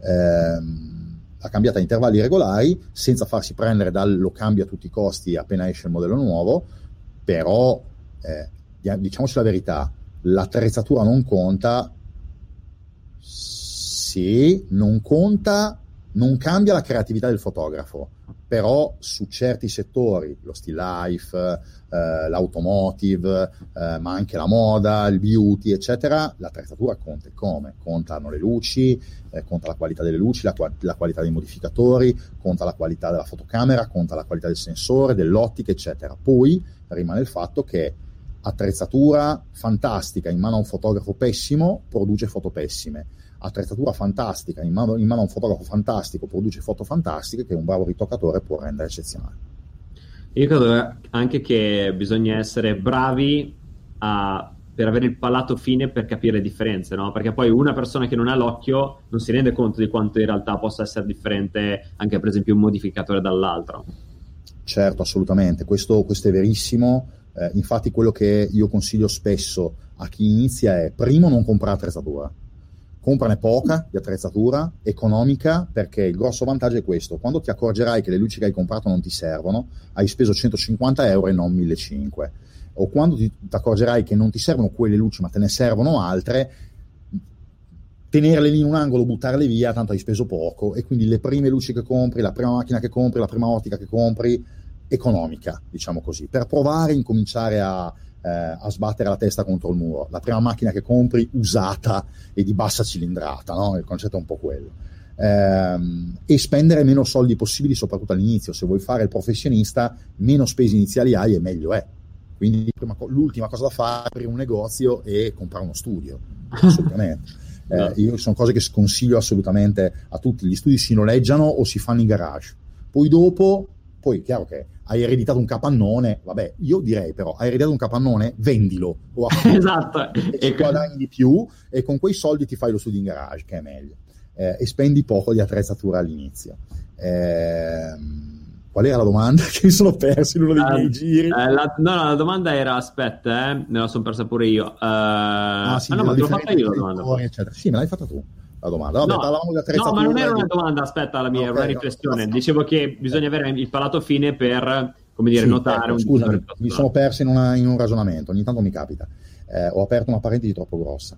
È vero che bisogna avere un palato piuttosto fine. Fra l'altro, ci facciamo un sacco di pippe su e eh, apro le foto a 8 bit o a 16 bit e compro l'ultima ottica e compro l'ultimo sensore, eccetera, e poi dopo pubblichiamo delle foto su Facebook se le foto devono essere pubblicate su Facebook, ma anche su Instagram, obiettivamente non abbiamo bisogno di un'attrezzatura di livello mostruoso. Poi rimane il diritto di ognuno di noi di scozzare i propri soldi come vuole. Quindi se uno ha 5.000 certo. euro da spendere, si vuole comprare l'ultimo corpo macchina uscito, lo fa ed è un suo diritto. Però non è necessario avere un'attrezzatura della, eh, da super, super, super pro per fare dei paesaggi che poi finiscono comunque su, su Facebook. Conosco professionisti che fino a ieri l'altro hanno lavorato con delle macchine poco sopra l'entry level, molto tranquillamente.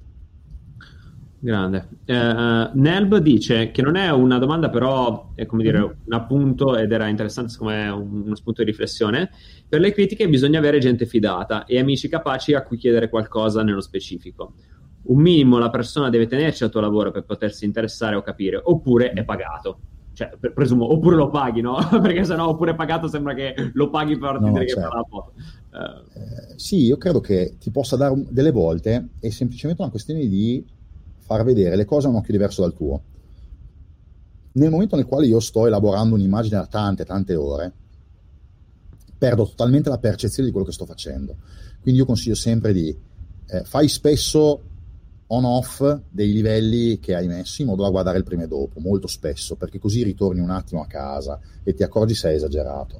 Eh, spegni il monitor, vada a fare un giro, torna e riguardala, riguardala il giorno dopo, ma anche falla guardare alla nonna e gli dici nonna noti qualcosa di strano in sta foto come ti sembra e la nonna ti dice eh, ma che ombra brutta che naso mi sembra mi, bello questo vaso ma nonna è una modella ecco, vedi, perfetto. E magari nel suo candore, la persona che non sa niente di fotografia, però ti fa capire che la forma in sé ha qualcosa che non va e magari c'è qualcosa di sbagliato. Tu ti stai concentrando sul pixel e invece le hai spostato l'ombra dello zigomo e non ha più la forma che deve avere. No? Quindi anche l'occhio di un non esperto delle volte è utile perché è un occhio che ha una visione del mondo diversa. L'esperto di fotografia, l'amico esperto di fotografia, ti darà sempre critiche che vanno in funzione della sua visione della fotografia, che non è la tua. Quindi tu continui a fare tutte le foto desature perché ti piacciono e lui ti dirà, eh ma i colori sono desaturi, e grazie, l'ho fatta apposta, e allora c'è quello scontro del, eh ma hai fatto un errore, ma dici che l'hai fatta apposta, quelle, quelle diatribe da gruppo di fotografia che non servono a nulla meglio delle volte la, l'opinione di uno che non ne sa nulla ma, ma semplicemente deve capire se gli piace l'immagine o no. Cioè, il punto è, è un po' anche il concetto del, dell'arte, no? Scusa se apro un'altra parentesi, ma... No, assolutamente, anzi. Quando, delle volte mi dicono, ma come si fa a capire se, una, se un'opera d'arte è bella o no? Ti piace? Sì. Ti emoziona? Sì. Boh, basta, bella. Lo stesso discorso vale per una fotografia. Se un'opera d'arte non ti dice niente, non ti emoziona, non ti piace, non me ne frega niente di chi è, non mi dice niente, non mi piace, non mi emoziona. Magari scoprendo la storia dell'artista capirò perché l'ha fatta così, ma continuerà a non piacermi, a non dirmi niente e a non emozionarmi. Magari mi dirà qualcosa, ma continuerà a non emozionarmi. Allo stesso modo, una fotografia può essere giudicata bella o brutta da chiunque, non è che ci vuole per forza un curatore o il grande esperto per dire se una fotografia è bella o no. Nonna, ti piace? Uh, che brutto lavoro, eh, in dialetto reggiano. Eh, e allora no, alla nonna non è piaciuta, quindi per un pubblico eh, di, di, grande, di, di, diciamo, di grande apertura, eh, probabilmente la tua fotografia potrebbe non piacere. Ovvio, farla vedere a 4-5 persone, però non è detto che ci voglia l'esperto per giudicare una fotografia. Per giudicare la qualità della post ci vuole qualcuno che qualcosa lo capisca, quello sì perché c'è della tecnica dietro, ma per giudicare l'aspetto generale secondo me no. Ecco, sai che qua si apre una bella diatriba, sarebbe un, un argomento interessante da discutere, perché eh, anch'io ho sempre avuto la percezione, credo, che la fotografia debba arrivare a tutti, no? Quindi quando tu ti raffronti con i professionisti, cioè alla fine pensi, almeno che quella foto non l'hai fatta per i professionisti, che voglio mm. dire che foto è una foto fatta per i professionisti, però ci potrebbe anche stare, in realtà poi una fotografia è per tutti o comunque devi, come dire, se il tuo mercato è le persone, deve mm. aver valore per le persone e quindi certo. che senso ha confrontarti con un professionista? E questa domanda me la sono fatta più volte, non ho ancora trovato una risposta ben definita però in realtà. Guarda, è un po' lo stesso discorso, ti faccio il parallelismo con la formazione, no? Io molto spesso, lo dico prima di, di, farlo, però molto spesso faccio degli esempi che non sono tecnicamente perfetti, non uso la terminologia tecnica perfetta perché mi serve per far capire meglio il concetto. Quindi dico cose in maniera semplificata, magari tecnicamente non proprio precisa, ma mi serve per far capire il concetto perché il mio obiettivo come formatore è di essere chiaro e far capire concetti complessi in maniera semplice. Allo stesso modo, la tua fotografia dovrebbe essere uno strumento per trasmettere messaggi in maniera semplice e il più possibile diretta. Poi, se fai fotografia concettuale, sei un artista, allora magari ci può essere qualcosa di diverso, ma se fai il matrimonialista, tu non stai facendo foto che devono essere esposte nella galleria d'arte, tu stai facendo foto per far piangere una sposa. L'obiettivo è quello, eh? L'obiettivo è prendere una ragazza che si è sposata, fargli rivedere le sue foto un anno dopo e farla piangere Assolutamente non c'è, non c'è, tanto altro, non c'è eh, dentro il concetto, l'arte, perché qui ho usato la tecnica del, eh, del maestro giapponese. Alla fine, quando lei riguarda quelle foto, quando, allora le sue amiche devono guardare quelle foto e molto invidia, perché il suo obiettivo è lì. no? eh, il marito non deve sentirsi troppo vessato in quelle foto eh, e soprattutto, soprattutto non deve venire meglio di lei. No? E deve lei, esserci dove... anche in qualche foto? Deve esserci in qualche foto. Tendenzialmente il rapporto è sempre 5 foto dello sposo, 50 della sposa, almeno nella preparazione. più, più, o meno eh, sì, esattamente. Eh, tanto lui non conta. Eh, no, a parte gli scherzi. E la sposa deve, cioè gli sposi, le persone per cui hai fatto quelle foto, che sono gli sposi, la loro famiglia, i loro amici, a scalare, devono semplicemente emozionarsi e rivivere l'emozione di quel momento. Quello è. È tutto lì. Infatti amo moltissimo i fotografi, grandi fotografi matrimonialisti eh, che ti fanno piangere a un matrimonio che non hai mai visto. Eh, secondo me è una cosa bellissima. Super, eh, sì, è un obiettivo da raggiungere. Allora, Ludotor dice, ma tutto questo sviluppo è orientato solo per la fruizione digitale o anche per la stampa? No, certo, anche per la stampa, assolutamente. Il, ancora adesso le foto post prodotte dai professionisti hanno comunque com- spesso come obiettivo la stampa. Noi abbiamo clienti che stampano cataloghi, mh, foto che finiscono sulle pagine delle riviste, quindi diciamo che il lavoro di un professionista del ritocco o di un fotografo che fa fotografia commerciale ha molto spesso ancora come obiettivo finale la stampa. Quindi certo che la stampa si tiene da conto. Il 90% del mio lavoro con Photoshop viene fatto con l'anteprima CMYK accesa, quindi lavoro guardando quello che sarà il risultato dopo la conversione CMYK, che è la conversione per la stampa litografica. Assolutamente sì. Ok, perfetto. È fondamentale, è fondamentale lavorare. Eh, io di solito preferisco lavorare un file con obiettivo stampa, quindi con il dettaglio più bello possibile, la miglior gestione colore possibile, poi faccio eventualmente la conversione per la pubblicazione a monitor, che sia uno slideshow, che sia una proiezione o che sia eh, il web, e lì vado eventualmente a aggiustare. Ok, chiarissimo. Poi Mark Magosso dice: mm-hmm. Buonasera ragazzi, avrei una domanda per Simone. Pensi che il metodo per gestire al meglio il colore sia il metodo sia il lab? Allora, dipende, nel senso che intanto volevo farvi notare che stasera io avevo messo la palla alla discoteca perché è la prima diretta serale che faccio. Ah, eh, meraviglioso! Eh, a un certo livello, l'avevo tenuta fuori dall'inquadratura, adesso la ritiriamo dentro. Eh, detta la cazzata del momento. Eh, Marco, eh, non è detto, nel senso che io faccio correzioni, capita che io e eh, Paola, che è eh, la direttrice artistica dell'agenzia e uno dei ritoccatori che si occupano della moda, capita che io e lei correggiamo, ci dividiamo un gruppo di foto da correggere. Io faccio la correzione colori in lab, lei la fa in RGB, vengono uguali. Quindi è solo una questione di quanto ti trovi bene e come ti fai la mano. Lab è molto utile, secondo me, perché ti permette di staccare la parte del dettaglio dalla parte del colore e quindi lavorare in maniera più eh, e qualitativamente eh, soddisfacente. Per me è più semplice, ma non è detto che sia così per tutti. Ok, fantastico. Vado di raffiche di domande, eh, che ce ne sono Vai. un po'. Elvis Sil- Sivle Ciao, dice, Elvis. chiedo per un amico. Dopo aver passato Vai. la giornata seguendo Simone, adesso cerca casa per stanotte, visto che la moglie lo sta cacciando. C'è disponibilità? allora, loro, loro, anche ragazzi, alcuni dei ragazzi che hanno fatto le domande prima, non tutti, alcuni, eh, sono i fan eh, più sfegatati delle nostre dirette giornaliere che ci stanno seguendo tantissimo e li ringrazio enormemente perché mi sto divertendo come un matto e sapere che ci sono delle persone che dedicano un'ora della giornata o più a fare questo per me è fonte di enorme gratitudine perché davvero io devo essere eh, grato e lo sarò all'infinito, primo perché faccio un mestiere privilegiato e secondo perché lo faccio con delle persone appassionate ed è bellissimo lavorare con delle persone che hanno una passione infinita in quello che fanno, quindi di questo le ringrazio eh, davvero, eh, davvero all'infinito. Ehm, Beh, credo anche che tu lo stia facendo molto bene da un certo punto di vista, perché se no non avresti questo. Lo so, io mi sto divertendo. di ultra che ti sto divertendo come un matto anche con i miei ultra. Eh, e niente, per quello che riguarda il, ehm, il posto a casa, io guarda, se vuoi ti posso donare un posto in ufficio anche se non ci puoi venire per questioni di, di clausura, però devi stare molto molto molto fermo perché ci sono gli allarmi volumetrici e quindi appena ti muovi suona. Eh, però non ho altre possibilità, ho un divano molto piccolo e una gatta che rompe i coglioni, quindi eh, mi dispiace. Uh, al- Luca Zappellon... la moglie da parte mia.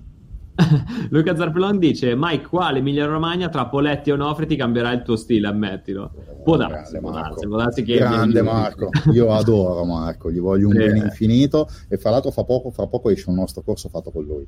Me, eh, me l'ha detto, me l'ha detto che uscirà. Tra l'altro, mi fa: Guarda, facciamo un'oretta in live, due ore e otto minuti. Cioè, capito? Non finivamo più meraviglioso. Marco è una eh. persona fantastica, lo adoro davvero.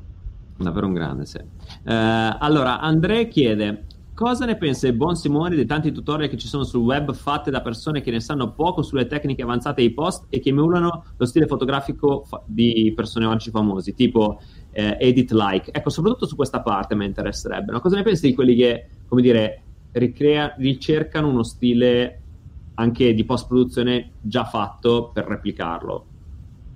Allora, credo che sia un ottimo modo di fare ricerca, nel senso che eh, la prima cosa che mi hanno insegnato quando ho fatto il primo corso di fotografia è prova a fare una foto alla Giacomelli, no? prova a fare una foto alla, ehm, alla Bresson e impari facendolo perché sei costretto a cercare delle tecniche per risolvere un problema. Quindi da un certo punto di vista è, una, eh, è un modo per esercitarsi a cercare delle soluzioni e la posta è tanto trovare delle soluzioni. Io devo dire la verità, non sono un amante dei tutorial su YouTube, perché i tutorial su YouTube ti insegnano una ricetta fatta in una serie di passaggi precisi per arrivare a un risultato. E invece io quello che vorrei è che le, i fotografi imparassero un metodo per fare la post che gli permetta di ottenere tutti i risultati che vogliono. Mi rendo conto che è più faticoso, però secondo me è più utile. Eh, in generale, molto spesso quello che si trova su YouTube è un po' quasi una fan art come tipologia di, eh, di ritocchi eh, e quindi essendo più orientato verso una fotografia eh, e una post commerciale che è meno spettacolare, cioè io, a me non è mai capitato di dover mettere le ali da Angela 1 e le scintille con le fiamme intorno, eh, perché è un'immagine che non, non, userà mai nessuno per fare una pubblicità, mi è capitato di fare delle altre cose, magari più difficili, però eh, non quello. Quindi diciamo che quella tipologia di tutorial di YouTube mi interessa relativamente. Eh, il fatto che qualcuno si metta lì a dire voglio fare eh, i toni come il fotografo Tile d'Italia e si metta a studiarlo è utile per chi lo fa, per chi lo studia, perché cerca una soluzione. È molto poco utile per chi lo emula perché non stai imparando a fare bene la posta, il fotoritocco con le tue immagini, ma stai imparando una ricettina eh, per ottenere esattamente quell'effetto. Se non sai farci altro, non serve a nulla. Sei... Ecco, okay, sì, vai. sì, no, scusami. A proposito di questo, ho premuto invece e ho spento il commento invece che accendere il microfono. Okay. Uh, a proposito di questo, quanto è importante, uh, come dire, avere nel, nel, processo finale di una fotografia, no? cioè nello stile mm-hmm. anche di un fotografo, quanto è importante avere una buona cognizione di causa di tutti gli strumenti di post-produzione? Eh, secondo me tanto, secondo me tanto. È un po' come saper usare la macchina, saper usare l'ottica, eh, saper usare cose, queste cose, secondo me tanto. Ehm, le, le, opzioni sono due, o impari a gestire la tua post in maniera qualitativamente professionale, oppure spendi soldi per pagare qualcuno che lo faccia per te. È un po' lo stesso discorso, è un po' il vecchio discorso del eh, del marketing. C'è sempre questo parallelismo, no? Eh, o impari a fare bene il tuo marketing oppure dai un sacco di soldi a qualcuno che lo faccia per te sperando che le cose vadano bene. Secondo me un fotografo, eh, soprattutto un fotografo che ambisca a essere un professionista, deve essere in grado di gestire la sua post autonomamente, anche perché il giorno che hai un lavoro urgente da consegnare, lo devi consegnare a tutti i costi e il tuo ritoccatore ti dice ciccia perché vale Barbados, eh, e non ne trovi un altro, diventa un casino. A me è capitato, eh, noi abbiamo un'azienda che è stata creata con gli allievi dei nostri corsi di fatto, perché i ritoccatori sono gli ex allievi della nostra accademia, eh, oltre a me e altri professionisti, che si chiama Flow. Eh, e, mh, mm, mm, vabbè, il marchio non si vede perché è tagliata la diretta, eh, è un, di fatto un'azienda che fa fotoritocco e organizza produzioni. No? Eh, il fatto è che eh, capita molto spesso che arrivino delle richieste del tipo ragazzi il mio ritoccatore non ce la fa, ho bisogno di lavoro per domani.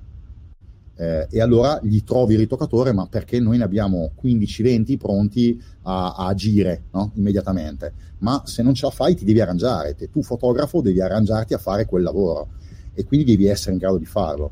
Poi, per me l'ideale è questo, un fotografo impara a farsi la post, diventa bravo, crea un suo stile, ottiene dei risultati, guadagna un sacco di soldi e incomincia a pagare un ritoccatore. Però eh, incomincia a pagare il ritoccatore quando hai incominciato a guadagnare un sacco di soldi, non prima, perché sennò ti bruci tutto con le spese del, del ritocco. Quindi ritorno al punto iniziale, avere una cognizione di causa e avere un metodo preciso di lavoro in post, secondo me oggi per un fotografo è irrinunciabile.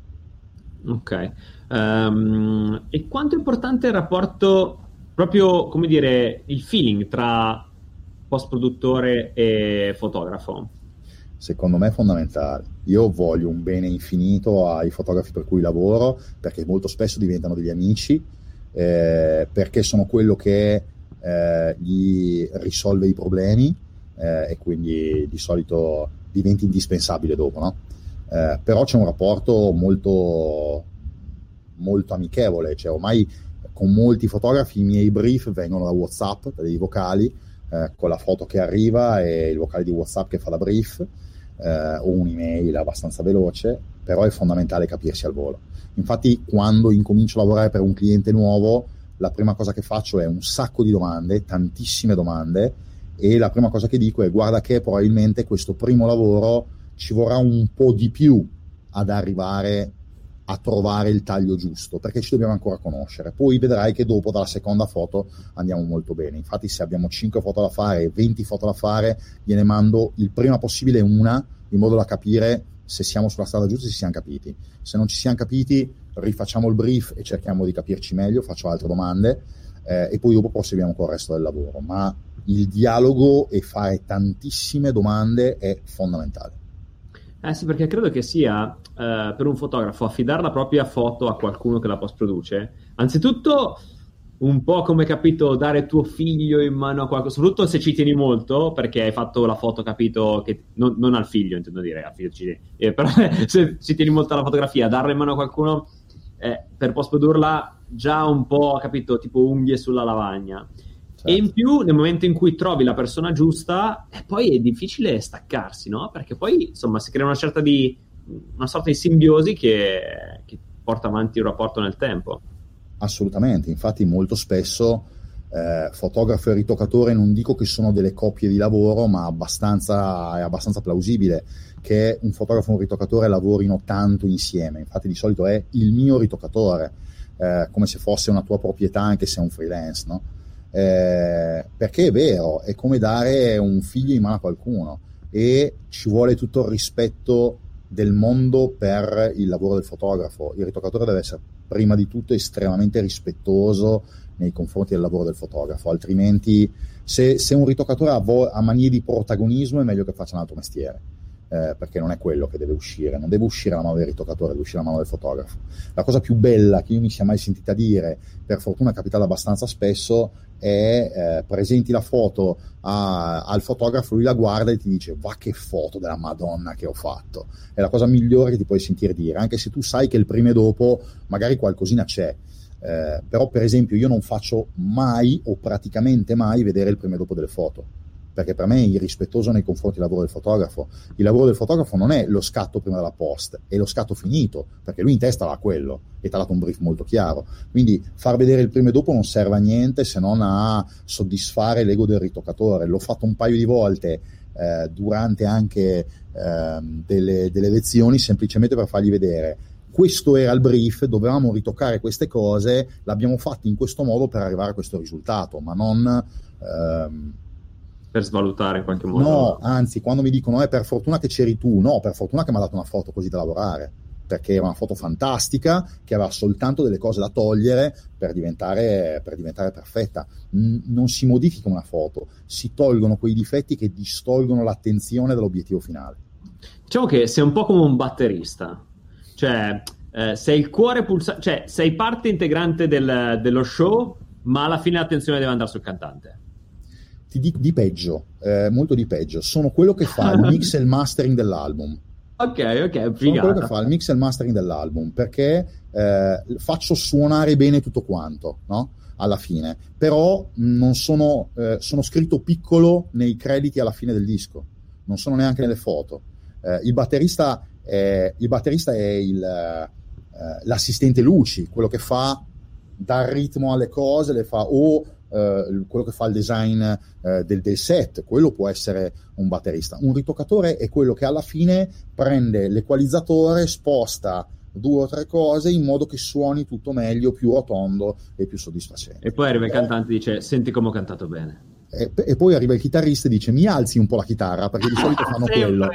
Perché poi i chitarristi sono sempre prime donne I chitarristi, I, chitarristi, di solito mi alzi un po' il volume. Eh, cazzo dai le chitarre sono basse però. Di solito è quello il, il risultato. Poi ci sono i bassisti che sono quelli che non li sente mai nessuno e quindi non c'è problema ma perché esiste il basso dai diciamoci eh, i chitarristi sono quelli che mentre suonano pensano chissà che cazzo ci manda a guardare il cantante la gente Così, no? infatti di solito, i chitarristi di solito sono quelli che suonano poi saltano la battuta perché devono alzare l'ampli un attimo così, esatto. fino a quando non arriva a tappo e incominciano a fare verso il tipo del mixer così no? uh, uh, Sono, ma no, te ne intendi un po', te ne intendi un po'. Ho un, un, sacco di amici musicisti, purtroppo non riesco ad andare a tempo neanche col campanello di casa, se no mi piacerebbe suonare, ma ho un sacco di amici musicisti e i chitarristi li adoro perché sono dei pazzi furiosi che farebbero esplodere gli impianti di tutto il mondo solo per avere per fi- finalmente sentirsi come vogliono loro. Meraviglioso. Uh, vai, ultimissima domanda, eh, vai. poi te ne faccio una io. E allora, Maurizio Rosato dice: Ma quindi scattare in JPEG è il male assoluto? Anche io chiedo per un amico, eh? si, si, para un po' dietro questa cosa. Allora, la cosa fantastica. risposta che... in parte, però. Ah, risposta molto breve. La cosa fantastica che è successa negli ultimi anni è che.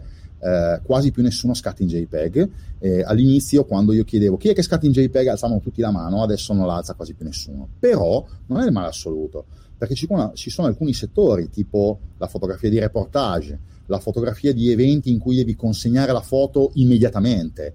Eh, io conosco un fotografo che fa foto di downhill, cioè va in mezzo al fango, sulle colline, con dei pazzi che scendono in bicicletta in mezzo agli alberi, no?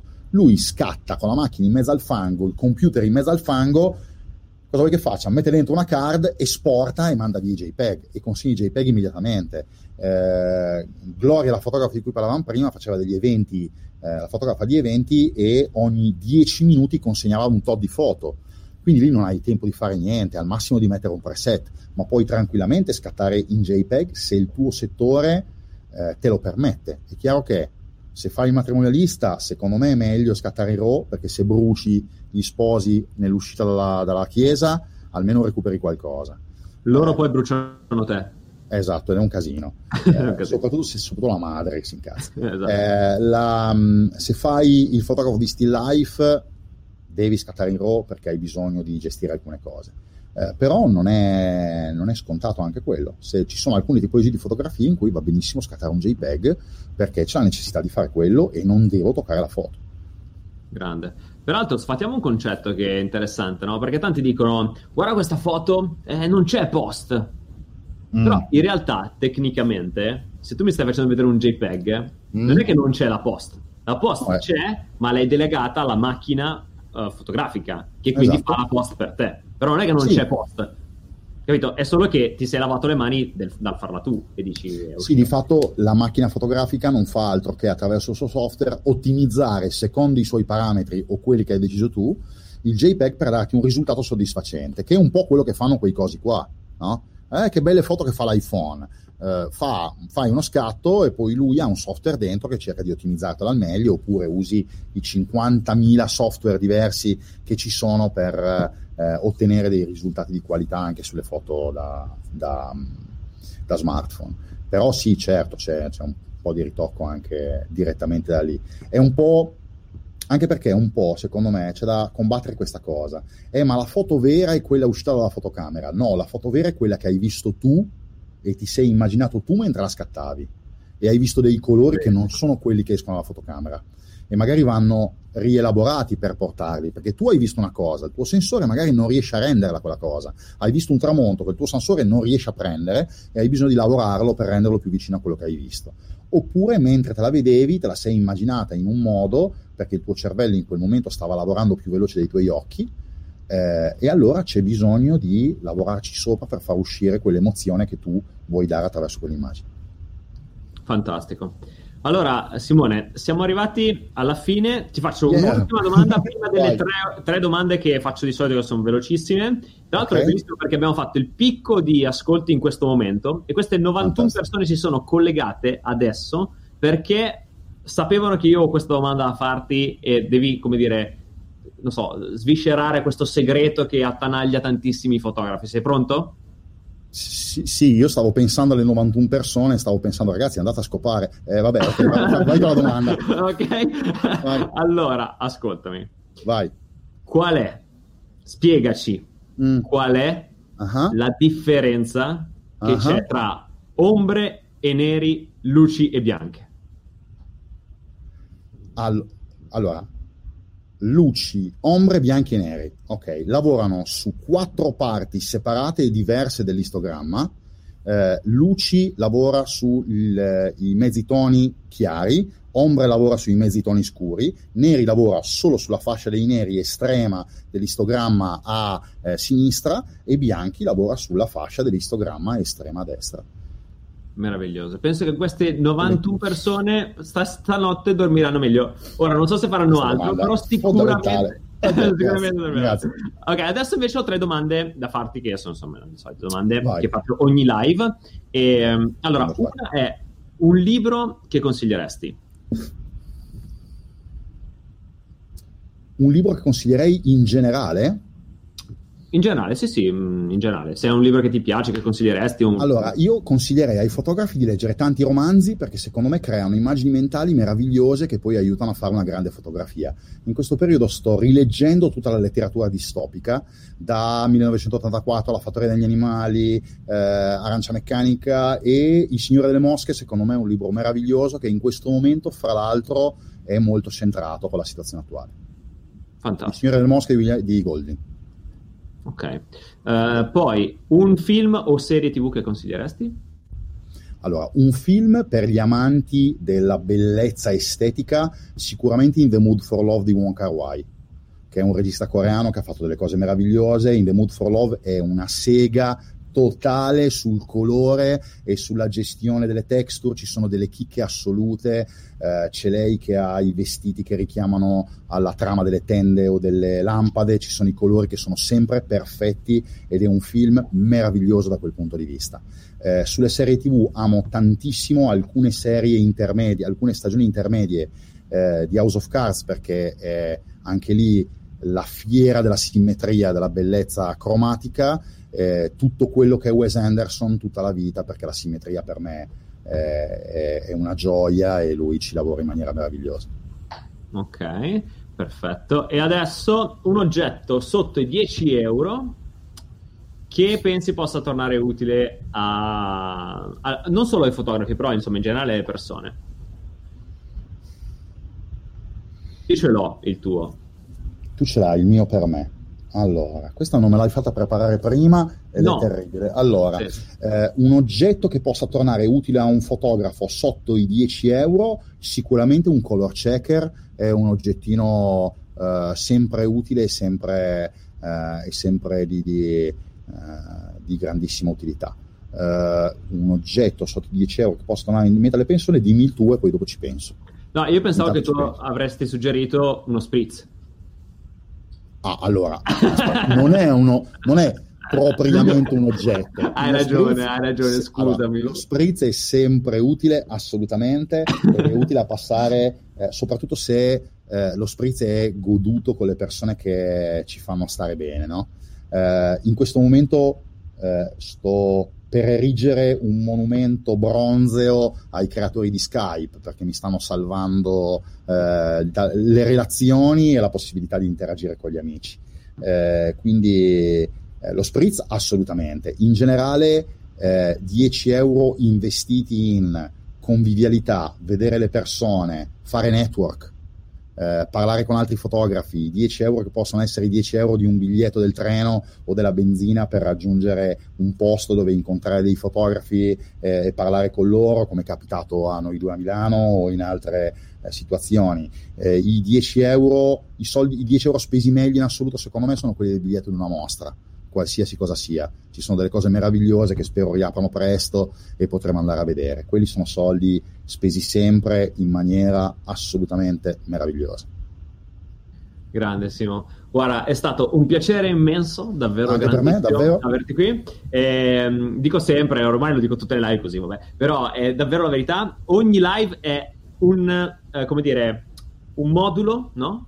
Come io lo penso fisico, anche se in realtà è mm. multimediale, in cui c'è questa galleria, cioè ehm, libreria immensa che è YouTube, in questo caso il canale, e ognuno di voi mette un tassello, quindi un, un modulo, no? E stasera abbiamo parlato di post-produzione, di come farla al meglio in modo professionale, quindi di creare un workflow, abbiamo come dire dato un po' l'infarinatura, poi ovviamente se vogliono si possono andare su fotografia professionale e approfondire tramite corsi gratuiti e tutto, insomma, tutti i vostri materiali.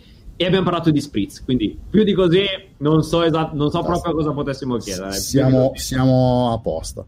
Eh, grazie. grazie. mille a te per l'ospitalità perché è stato molto divertente, grazie per le domande, eh, le tue davvero molto interessanti e quelle che hanno fatto eh, i ragazzi perché è stato davvero piacevole eh, e un modo magari un po' trasversale di, ta- di, toccare alcuni argomenti che secondo me sono sempre molto importanti. Quindi grazie molte davvero eh, e grazie a chi è rimasto fino a quest'ora a guardarci per, la, per l'attenzione per, eh, e per il tempo che ci ha dedicato. Eh, vedi, dopo, dopo, il consiglio sulle ombre, cioè dopo eh, chiarire ombre, adesso sono 81, 10 hanno fatto, hanno saputo me e sono andati. 10 basta, non ne posso.